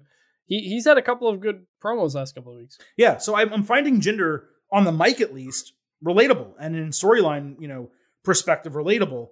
But that doesn't really line up with like his gimmick, where he comes to the ring with two really big guys carrying his water. That whole thing doesn't really fit for me. But they, he comes down with uh, Shanky and Veer, and Mahal puts McIntyre into an announce table. He dominated the match, and Drew sold his ass off for him. McIntyre hit his signatures, and then he did the one man band guitar strum after a kip up, which I thought was a fun callback. Yeah, yeah. He countered the Khallas into a future shock DDT, and he's getting ready for the Claymore when Veer and Shanky run in, prevent the Claymore, and get a disqualification. Jinder then hits the Khallas for good measure after the match. Then he steals McIntyre's family heirloom sword. This thing sucked. I'm not trying to Oh. hinder Jinder. Don't get me wrong. But the match was bad. The DQ booking was awful when they could have just attacked after the fall was over. So you let McIntyre beat him and then they attack him. And then stealing the sword is identical to stealing King Corbin's crown, which is happening or just happened on the other show. It's a crown, it's a sword, royalty, same shit. Talk about unoriginal booking. You're literally doing this on your other brand. I was gonna go with bad, but I worked myself up so much breaking this down. Yeah, I'm going with ugly. This was ugly. It sucked. No way. This was this this was good. It was a good promo from Jinder. I, I again, I, the right. promo was good. I'm not I don't, denying that. I don't totally get what the gimmick exactly is, but he's he's the promo's good. He's making sense. It's fine. The match was fine. It it, it was it was big meaty men slapping meat.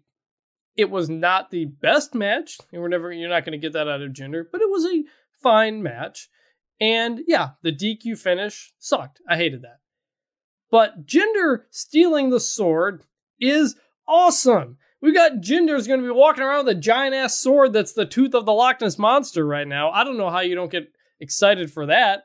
I, I, I, it's not the same as the crown because I don't think Jinder's going to call himself a king or something like that. And it's stealing we were, someone's we shit. It's the same thing. It's yeah, but it's it's stealing someone's shit happens literally all the time. A couple weeks ago, Ricochet kept stealing Sheamus's jacket or his hat or no, yeah, that's true. Also, you, you, know what? It's just it's you a make a great point, Chris. It's a wrestling trope, but if on. you're gonna steal something, a sword is a pretty fucking cool thing to steal. I would steal it if I was a wrestling heel. I'd steal McIntyre. To what end is he going to cool. stab? Is he going to kill Drew McIntyre with the sword?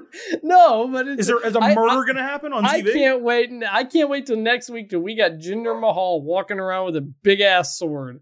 I'm excited for it. I can wait. You know why I can wait? I'm bored, brother. Bored, senseless. Hated it. Don't hinder. I'm not trying to hinder Jinder. The storyline is hindering Jinder. Storyline is fine. I, would rather have Drew doing this than being in the Money in the Bank match. He's in the Money in the Bank match. I know. That's what I'm saying. This is more. the, Drew was more interesting in this than he was in that opening Money in the Bank deal. I, I he, guess that's true, but they're happening simultaneously. If yeah, I know. if, that, if Drew weird. didn't get in the match and was doing this, I'd probably be more okay with it. That's but, fine, but in the context of just this segment in the in the little mini feud outside of the Money in the Bank, it's fine. It's not fine. It's terrible. All right, we'll move on. Uh, the third part of this, whatever you want to call this, Riddle fought AJ Styles in a singles match, which obviously Riddle Styles were really excited about that match. Riddle and Damian Priest had another fun interaction backstage as Riddle was tending to his injured foot, which he sold during his entrance and throughout the entire match.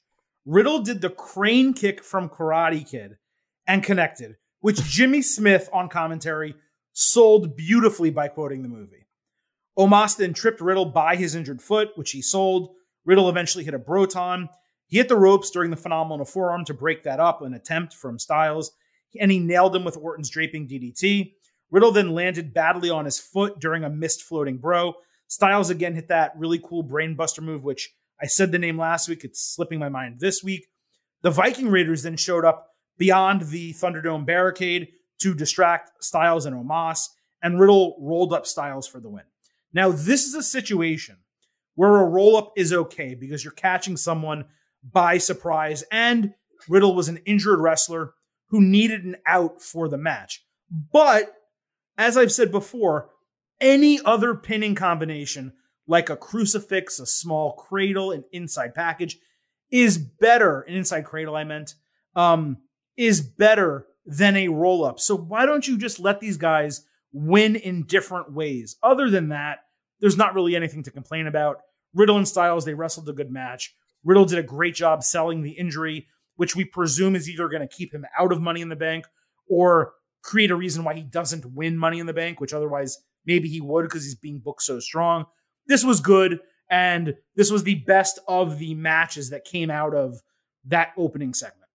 Yeah, I mean, I think Riddle's going to be in the match. I don't see, see him being pulled out for injury or anything like that. But it also kind of comes back to where, like, I get Riddle's injured, and so you don't want him to look dominant. But man, if you had just beaten AJ Styles, it would have been great, and AJ wouldn't have been hurt at all. He's he's in a tag team feud right now, and we'll get into what's about to happen on SmackDown. But SmackDown, they beat one half of the tag team champions in singles matches quite a bit. We saw with Roman Reigns doing it to the Mysterios. We're seeing what Otis is doing individually to the Street Profits.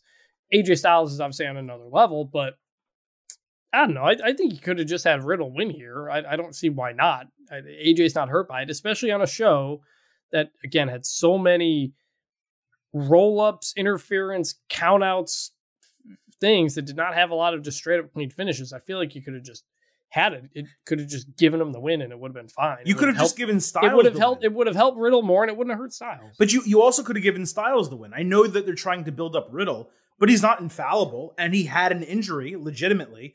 So you had Omos pull his foot. He's hobbling around in the ring, turns around to see what Omos did. Styles flies off with the phenomenal forearm, hits him and pins him. And Riddle sells the foot afterward. And the next week, he's still selling the foot. He had an out. You gave the guy an out to lose the match, and you had him win anyway. Now, I, I like what they did with the Viking Raiders because it brought the Raw tag team title feud back into the picture yeah, and they booked a title match for the first Raw in front of fans. Those are all big positives. So I'm not giving the booking, you know, a hard time, but if you have a match between guys like Riddle and Styles, you can't have Riddle, one of your best in-ring wrestlers, do a roll-up when there's so many other ways to get a pinning combination to win the match, including, hey, maybe he cheats a little bit. Maybe he puts his feet on the ropes and uses leverage behind the referee's back because Styles took out his foot. So, hey, we're getting even. I'm getting one over on you. There's so many other smart ways they could have booked it where just a simple roll up, which, as you said, they did so many times between that and fake finishes, DQs, countouts across Raw and SmackDown, where you're just like, this is a match that doesn't deserve that. It's on a given episode of Raw or SmackDown, there is a probably a less than fifty percent chance you get a clean finish. It's a problem. and, and it's a, it's a problem. It's a big problem, especially you know it's it's something you know AEW's said they will try not to do, and I I'm, I'm getting back into AEW more now the last couple weeks, and it's it's a startling contrast when you realize oh like every match is might not have a clean finish, and maybe it was because there was a I'm sure, I'm sure there were more this weekend because it well, was a holiday. AEW AEW doesn't always give you clean finishes, but they still allow a one, two, three, usually Yes. after a finisher or a signature move. So Yeah. someone will interfere, directly causing the other person to lose, but you get a one, two, three, you don't get a DQ. Yeah, or yeah, or or, or exactly, Or you don't get a roll up, you get a pinning combination. you don't get roll ups. Yeah, yeah, You know, and that does happen a lot. There are a lot of pinning combination finishes in AEW, but that's okay. Again, we say it on this show all the time. At least I say it. Pinning combinations are wrestling moves. It shows that you outsmarted your opponent. A roll up is as lazy as it can get. especially when you have the twenty four seven title only Only roll-ups. via roll ups, and it's back in play now, and we're getting those. yeah, We're- can do we- we- jackknife covers and cradles and La Magistral. There's so many different ways that you can end matches. Don't do a roll up. It's just it's insulting. It's insulting to your audience. It really is. They did. They need like they need like a one month moratorium, just like ban roll up finishes and just see what happens. See what the product would come up improve. Yeah. Because there's so many it would it would force them to just say, "Okay, how else can we do this?" Oh, a jackknife cover.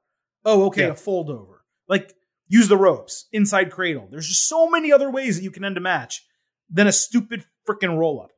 Fruit roll up. All right.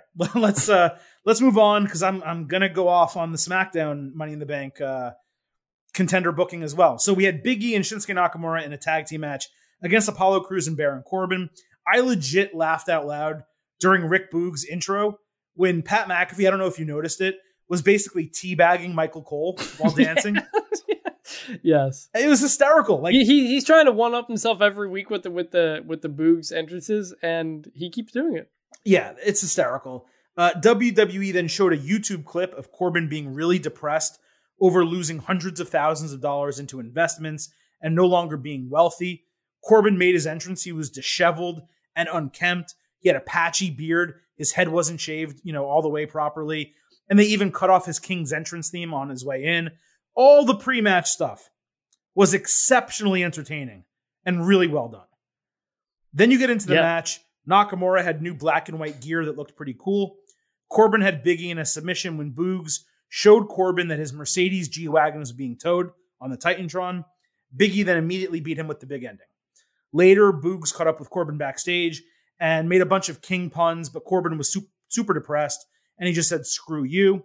And then there was a social media thing that happened that you probably didn't see, where Cor- Corbin pawned off his watch to Dolph Ziggler for like $10,000. It was a $40,000 watch just to have enough money to get the G Wagon out of the impound. So let's address this whole thing in two parts, Chris. Everything pre match, plus the entire Corbin storyline, all of that is good. Corbin is actually doing something new and different, and it's refreshing to see them go in a fresh direction with him for a change. So let's start with Corbin. Corbin to me was good. Yeah, Corbin was really good, and it's hard not to tie it into everything else. But with the with Boogs, with the, with the Boog stuff, and I, I said this last week. I said they could do this, not that I, but I didn't think they would. Now I think they are. This feels like a double turn. Like like like legit bad stuff is just happening to Corbin, and he's sad about it. Like no one's like like I don't. There's no reason to laugh at him. It's just they're being mean to him, and then they're teasing him and getting his car towed, and now he's poor, I guess. Um, they're going re- leaning really heavily into it, but that's that's kind of that on top of Boogs making fun of him. That that feels like a double turn. Hmm. I don't know that it's a double turn. I think they're trying to get a lot of sympathy on Corbin. And I think Corbin, when fans first see him, they're going to boo him. But I Yeah. think it will turn. I think he will Yeah. turn face, and that's good. But I don't know that it's a double turn for Nakamura and Boogs, though. I mean, Boogs was legitimate. Like we we've already seen, we'd already seen like three or four segments of him being really sad, and then he loses and his car gets towed, and then Boogs is making fun of him, and and Corbin's reaction is just like, "Screw you, man!" Like further taking that depression even deeper. Like, Yeah. there's no like Boogs was not a face in that backstage segment. He- that that wasn't that wasn't getting over on a heel by teasing him because something bad happened to him. That was just being mean. He wasn't, you're right. But WWE does sometimes allow faces to just be assholes in that way. They they do, but on top of him already being depressed is why it felt different. Well, it wasn't like he it, it wasn't like he something uh, he got weasel out of something. He's all pissed and then they're making fun of him. He was sad and they were making fun of him. well, here's the good thing we care about the Corbin storyline, Yeah, and now we have an opportunity to see how it plays out. Yeah. And that's I, the, I'm I'm really interested. That's the interesting right part. yeah. And that's why that was good. Now, let's go to the second part. Because I could not come up with any justification for this match. These feuds should be over and done. Why not have Corbin lose to Chad Gable? Right? Give Yeah. Gable a little bit of a bump. Corbin had the feud with Gable, gets him more depressed. Or Robert Roode, or a repackaged Slapjack, or even since the finish was Biggie and Corbin, just have him fight Biggie one on one and have that be the finish because at I mean, least I, I I'm, it's a fresh match. I'm guessing they wanted to do the Boogs announcing your car got towed, and that's kind of how I'm guessing that's what they built. I get, or have him fight Boogs one on one or something. But the IC title, you have Apollo Crews as the champion. It is rudderless. Yep. It does not have a challenger entering a top five pay per view. Big E has now fought in matches against Apollo Crews 10 straight times over the last 15 weeks. The last time Big E was in a match against someone other than Crews, meaning Crews was not his opponent, was March 12th. March, it's July. This is absurd. So the Corbin stuff, Chris, is good. The rest of it for me was bad. Yes, and it goes back to what we were saying earlier. Just with SmackDown, why are we repeating all these continued feuds? Do something differently. I don't know what Roman wasn't in town. Maybe Paul Heyman wasn't in town and there to, you know, make things a little bit better. I, it was, it was, um, It was disaster. it was just like, yeah, I was like, all right, I, I, I was interested in the Corbin stuff. That's what got me interested. But the rest of it was like, all right, we've we've seen these guys. I'd love to see them do something different. And I know there's an excuse. The rest of it was just a background for the Corbin storyline. That's fine, but you don't need the Intercontinental Champion to be a background. Shinsuke, who's getting pushed right now, Big E, who's one of the top challengers for the Money in the Bank briefcase. Those guys don't need to be background for Corbin. You can use other people on your roster. That's why it was disappointing. Have Ziggler beat him. Have Roode beat him. Again, you you could have you could have you could have Gable. You could do him and Gable. Gable That's what I during said. the match. Boogs just comes out, exactly. plays a guitar, comes out, says, "Hey, your car got towed." Then he loses. I mean, yeah, you could do that too. Exactly. There's so many other ways. But, I, but I. I, I do think I mean you you had you have to get Biggie on the show in some other way. But yeah, you could have done it differently. Biggie can cut a promo about Money in the Bank. He, a, he can fight anyone else in a singles match. There's so many other ways to do it. All right, now something I did like top to bottom from SmackDown was Otis against Angelo Dawkins. Otis beat the ever loving shit out of Dawkins and delivered his huge splash from the middle rope. Then he had a Vader bomb that Michael Cole just called a splash. Like he doesn't know the difference. Yeah, it's weird. I, he's done it a couple times, and I've It's a been Vader wondering bomb. if they. I, I don't know if they don't want to call it because it's someone else using it. Like how Oh, they, come on. everything. It should be. It should be called the Vader bomb Or an. Otis just- bomb or an I'm Alpha wondering bomb. if there's a reason they're not doing it. Call yeah. it an Alpha bomb. There you go. There's a name for their finisher. I, Yeah. I came up with it off the cuff. An A bomb. an A bomb. An A bomb. You can call it that too. Uh, but this is by far the best incarnation we've seen of Otis in WWE. Yes, Heavy Machinery was funny. Yes, it sucked to kind of see Tucker, you know, leave and then get fired. Yes, the Mandy Rose storyline had its great moments, but all of the, that pales in comparison to this. He's been made legitimately dangerous very quickly, and Gable looks better for it too because he's coaching him up. It was not lost on me that Otis is now supporting Gable in a significant way by wearing his hair in the exact same style too. In every way, this was good. Yeah, this is this is good. This is going on the good. I, I I love seeing you come around on LA Night. I love seeing you come around on Otis. I know this is a completely. I'm not coming Otis. around on I- Otis. They're no. booking him better. Yes, I know, but Same with LA Night for that. it's matter. it's different. It's it, it's not. I know it's different, but it. I, I could. You knew there was something there with Otis, and I'm glad they're doing this with him. He is great. Him and Gable are great. I want to see more of them. A couple weeks back when they had like four promo segments, him and Gable with the Street Profits to set up the match right. last week. That was great. I'd love to see just more of that. They are really good, I think, in backstage segments and stuff like that. So just give me more of Alpha Academy because I am I'm all about it. Let's just not rewrite history on this podcast. I've always liked Otis. Him winning Money in the Bank was dumb. It was one of the worst booking It was not WWE made. dumb. It it wa- it could have been good if they had done something with it. They didn't do. It never could it. have been good. They could have turned it into this. They could have turned it into this, but they didn't. Yeah, they didn't turn it into anything. They didn't do anything No, with him. they just they dropped every part of that angle. It was terrible, and that's why I didn't like it. It's not that I didn't like Otis. I didn't like the storyline. Those are two very very mm. different things. But let's move on to people. Two people I do like: Mustafa Ali and Mansoor. It seemed like Ma- Ali was in more of a mentorship role, despite tossing Mansoor out of the battle royal last week. So that made this a little bit surprising that they had a singles match. But I do like the story of Ali trying to ensure that Mansoor isn't overlooked like he is by WWE because it's very realistic. It's real Yeah. life. It's true what, what's happening. Uh, Mansoor did a sick inverted atomic drop into a spine buster, which was really old school. I appreciated that. Ali's foot got caught in the ropes, and Mansoor helped him escape rather than take advantage like a smart wrestler would. Ali immediately caught him and folded him over for the win. Now, this was definitely predictable, but Chris, you know what they say. Sometimes predictable things are good. And this was good. The only negative I have, just like I said with the women's match, the, the Liv Morgan uh, Zelina Vega match, this thing only got three minutes, which is pathetic for a three hour show. I don't care that there's going to be at least two more rematches between these guys. Give them seven minutes, eight minutes, 10 minutes at least in their first showing, and then 15 or 20 in their final match if you have to have rematches.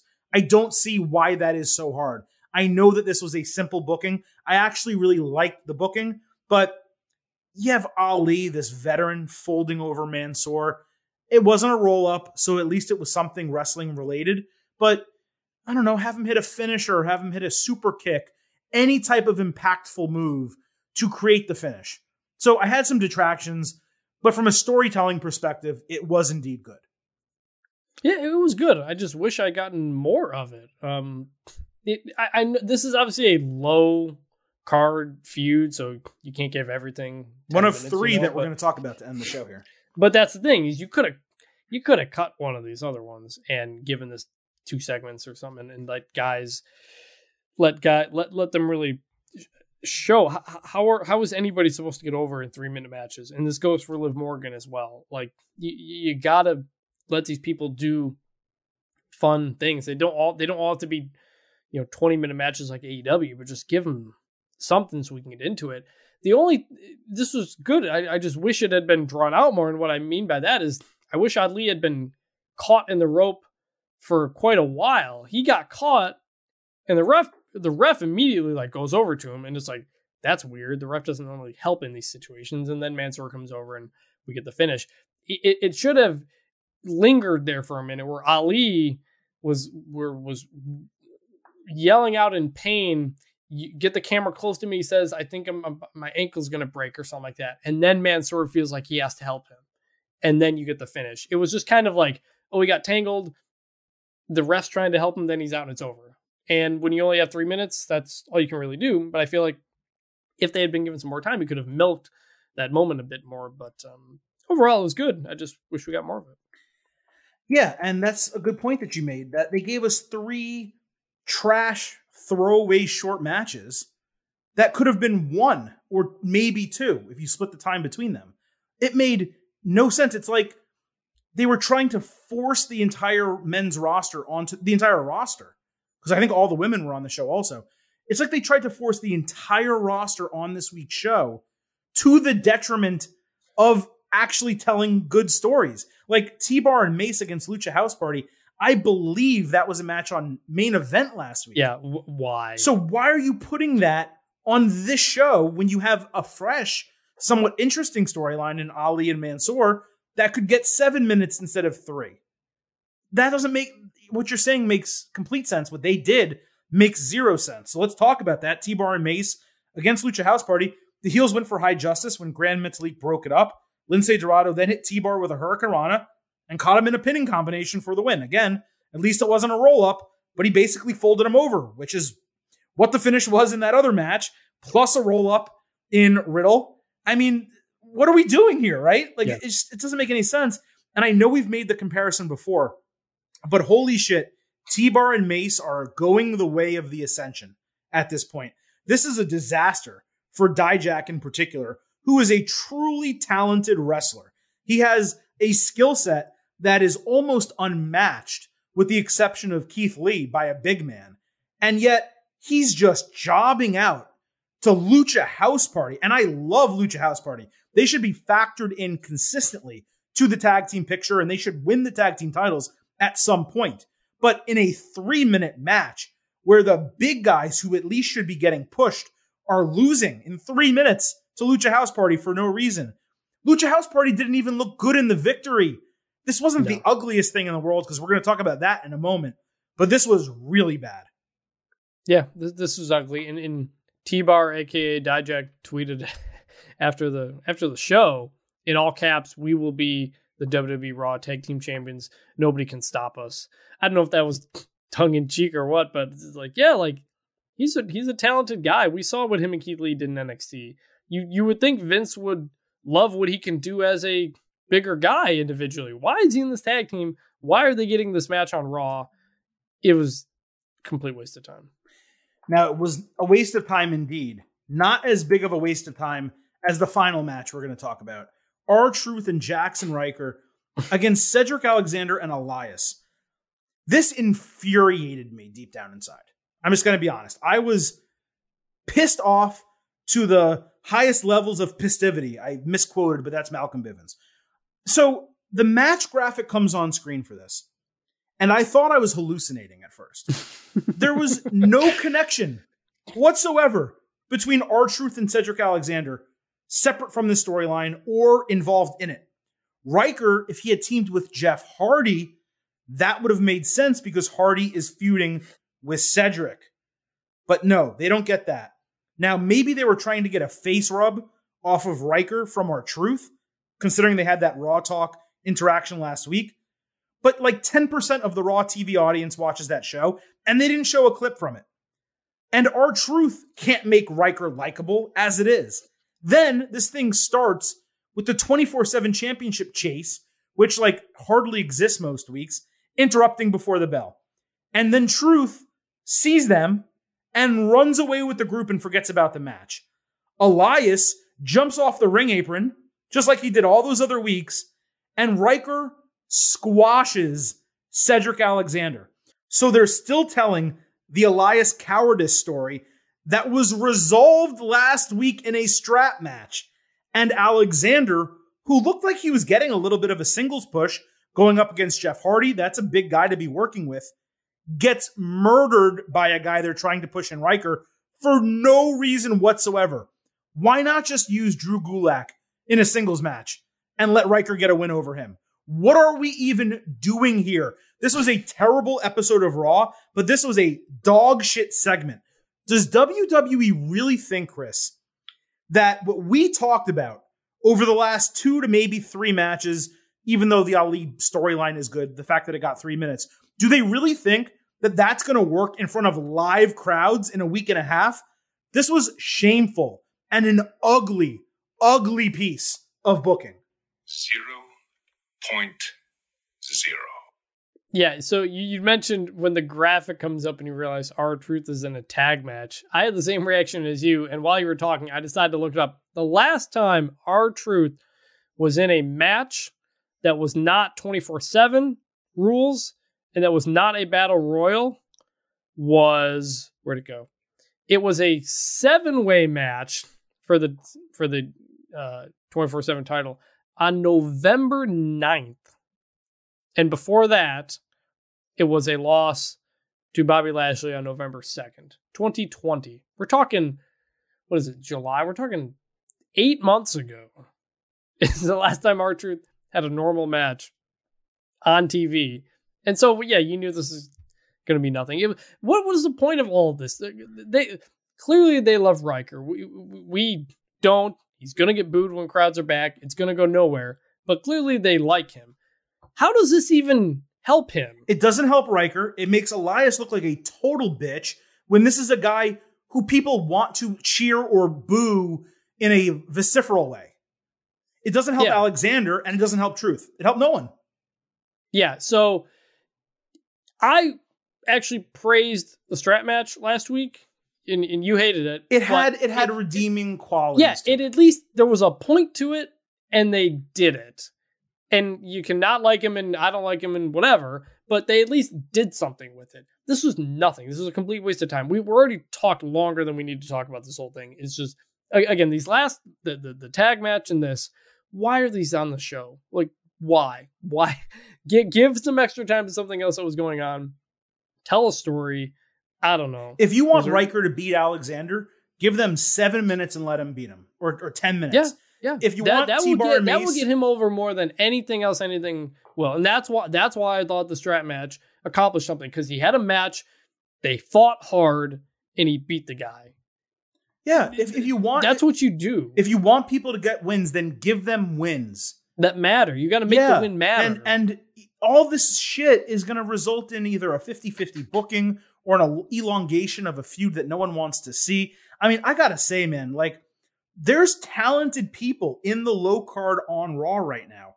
These names that we're saying, I mean, not Ryker, obviously, but Alexander, Elias, T-Bar, meaning Dijak, the Lucha House Party guys, Mustafa Ali, Mansoor. These are talented dudes. You have Umberto Carrillo and Angel Garza. These guys can all work. Let them work. Just let me see Mansoor versus Umberto Carrillo for 12 minutes. It would have been better than any of this. I don't even need a storyline. Just give me that match for 12 minutes. And have Yeah. Ali, have Mansoor lose and have Ali be waiting for him backstage and disapprove.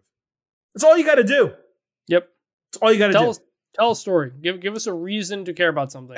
And then I'll wrap And- I'll wrap up here on this. Just one more. Yeah. I guess it's a complaint. I, guys, we you guys know a lot of WWE weeks. We're super positive. This was Last not a last last couple of weeks have been good. Yeah, the last couple of weeks we've been super positive. This was Again, not I, again, I even praised the strap match. We've been positive. but I wanted to end on this. The mid card and tag team title pictures have been horrendous across both shows over the last month.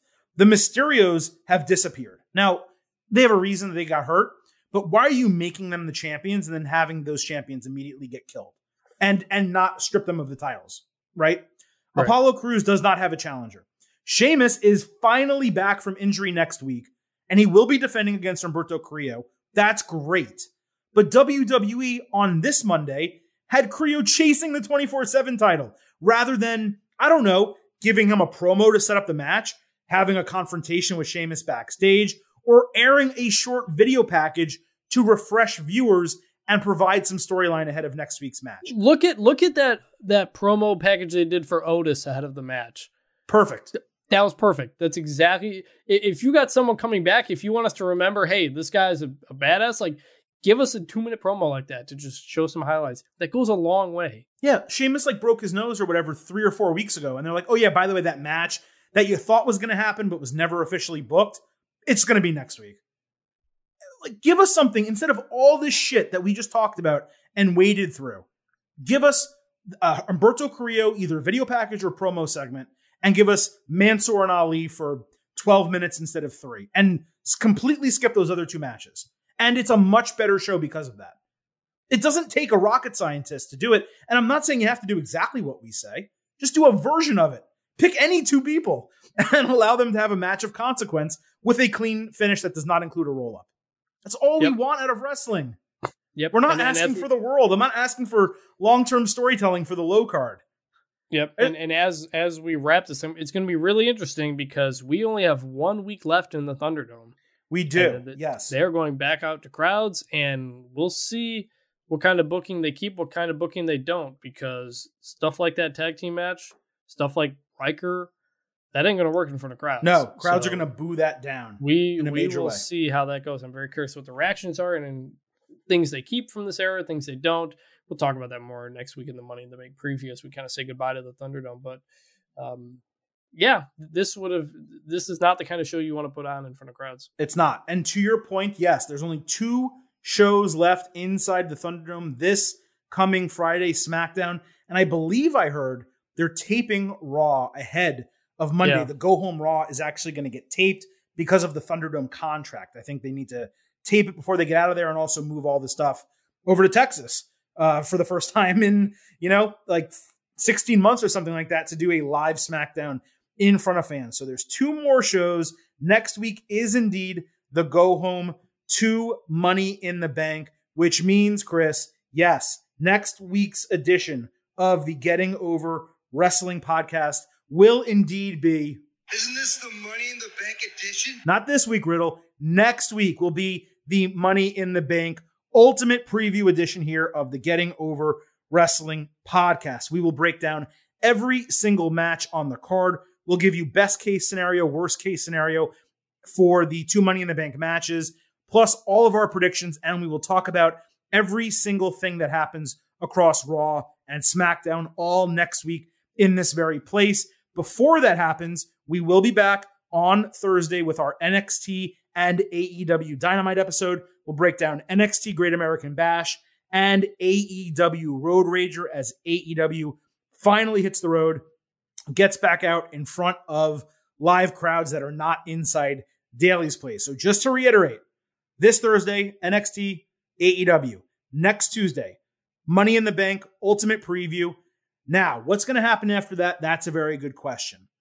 On Sunday, 30 minutes before the WWE kickoff show for Money in the Bank, the Silver King and possibly Chris Vannini, who will be in attendance at Money in the Bank, will Yes. do a live show on Twitter Spaces. So you need to follow us at Getting Overcast on Twitter. We'll do a live 30 minute show before the WWE kickoff show, which will then proceed, of course, Money in the Bank. And then when Money in the Bank goes off the air, you know it. It's your favorite show.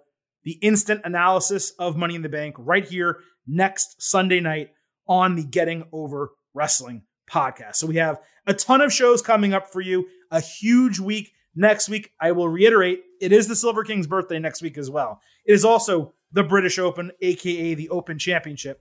So it's going to be a very busy week in my life. Chris, I think it's also SEC Media Days. Is that true? I think so. I mean, they're not during the they're not over the weekend. No, they're during the week. It's a busy week, is yeah. what I'm saying. We're we're getting into college football. So we got college football, we got major championship golf, we got my birthday, which I won't be able to celebrate because I'll be working, and Money in the Bank, the first pay per view back in front of fans. It's all going to be really exciting. And the way for you to, of course, make sure you follow all of that is following us at Getting Overcast, where we drop every new episode, and remembering what this show, the Getting Over Wrestling podcast, is all about. It's all about Defy. Because not only should you subscribe to this podcast on Apple Podcast and wherever you listen to fine audio, you should head on over to Apple Podcast and drop five star rating and reviews to let people know how much you love the show. That way, our listenership can go up, you can get more advertisers, and we can do a lot of really cool, fun things here on the Getting Over Wrestling podcast. So, with all of that out of the way, the show went longer than I expected, but I appreciate all of you sticking with us as Chris and I got to bitch and moan about WWE this week. The hope is starting Friday and moving on to the go home week for WWE that things pick up in a major way ahead of Money in the Bank, and we will be with you the entire time. So, for Vintage Chris Vannini, this is the Silver King Adam Silver, and I will leave you with three final words. Bye for now.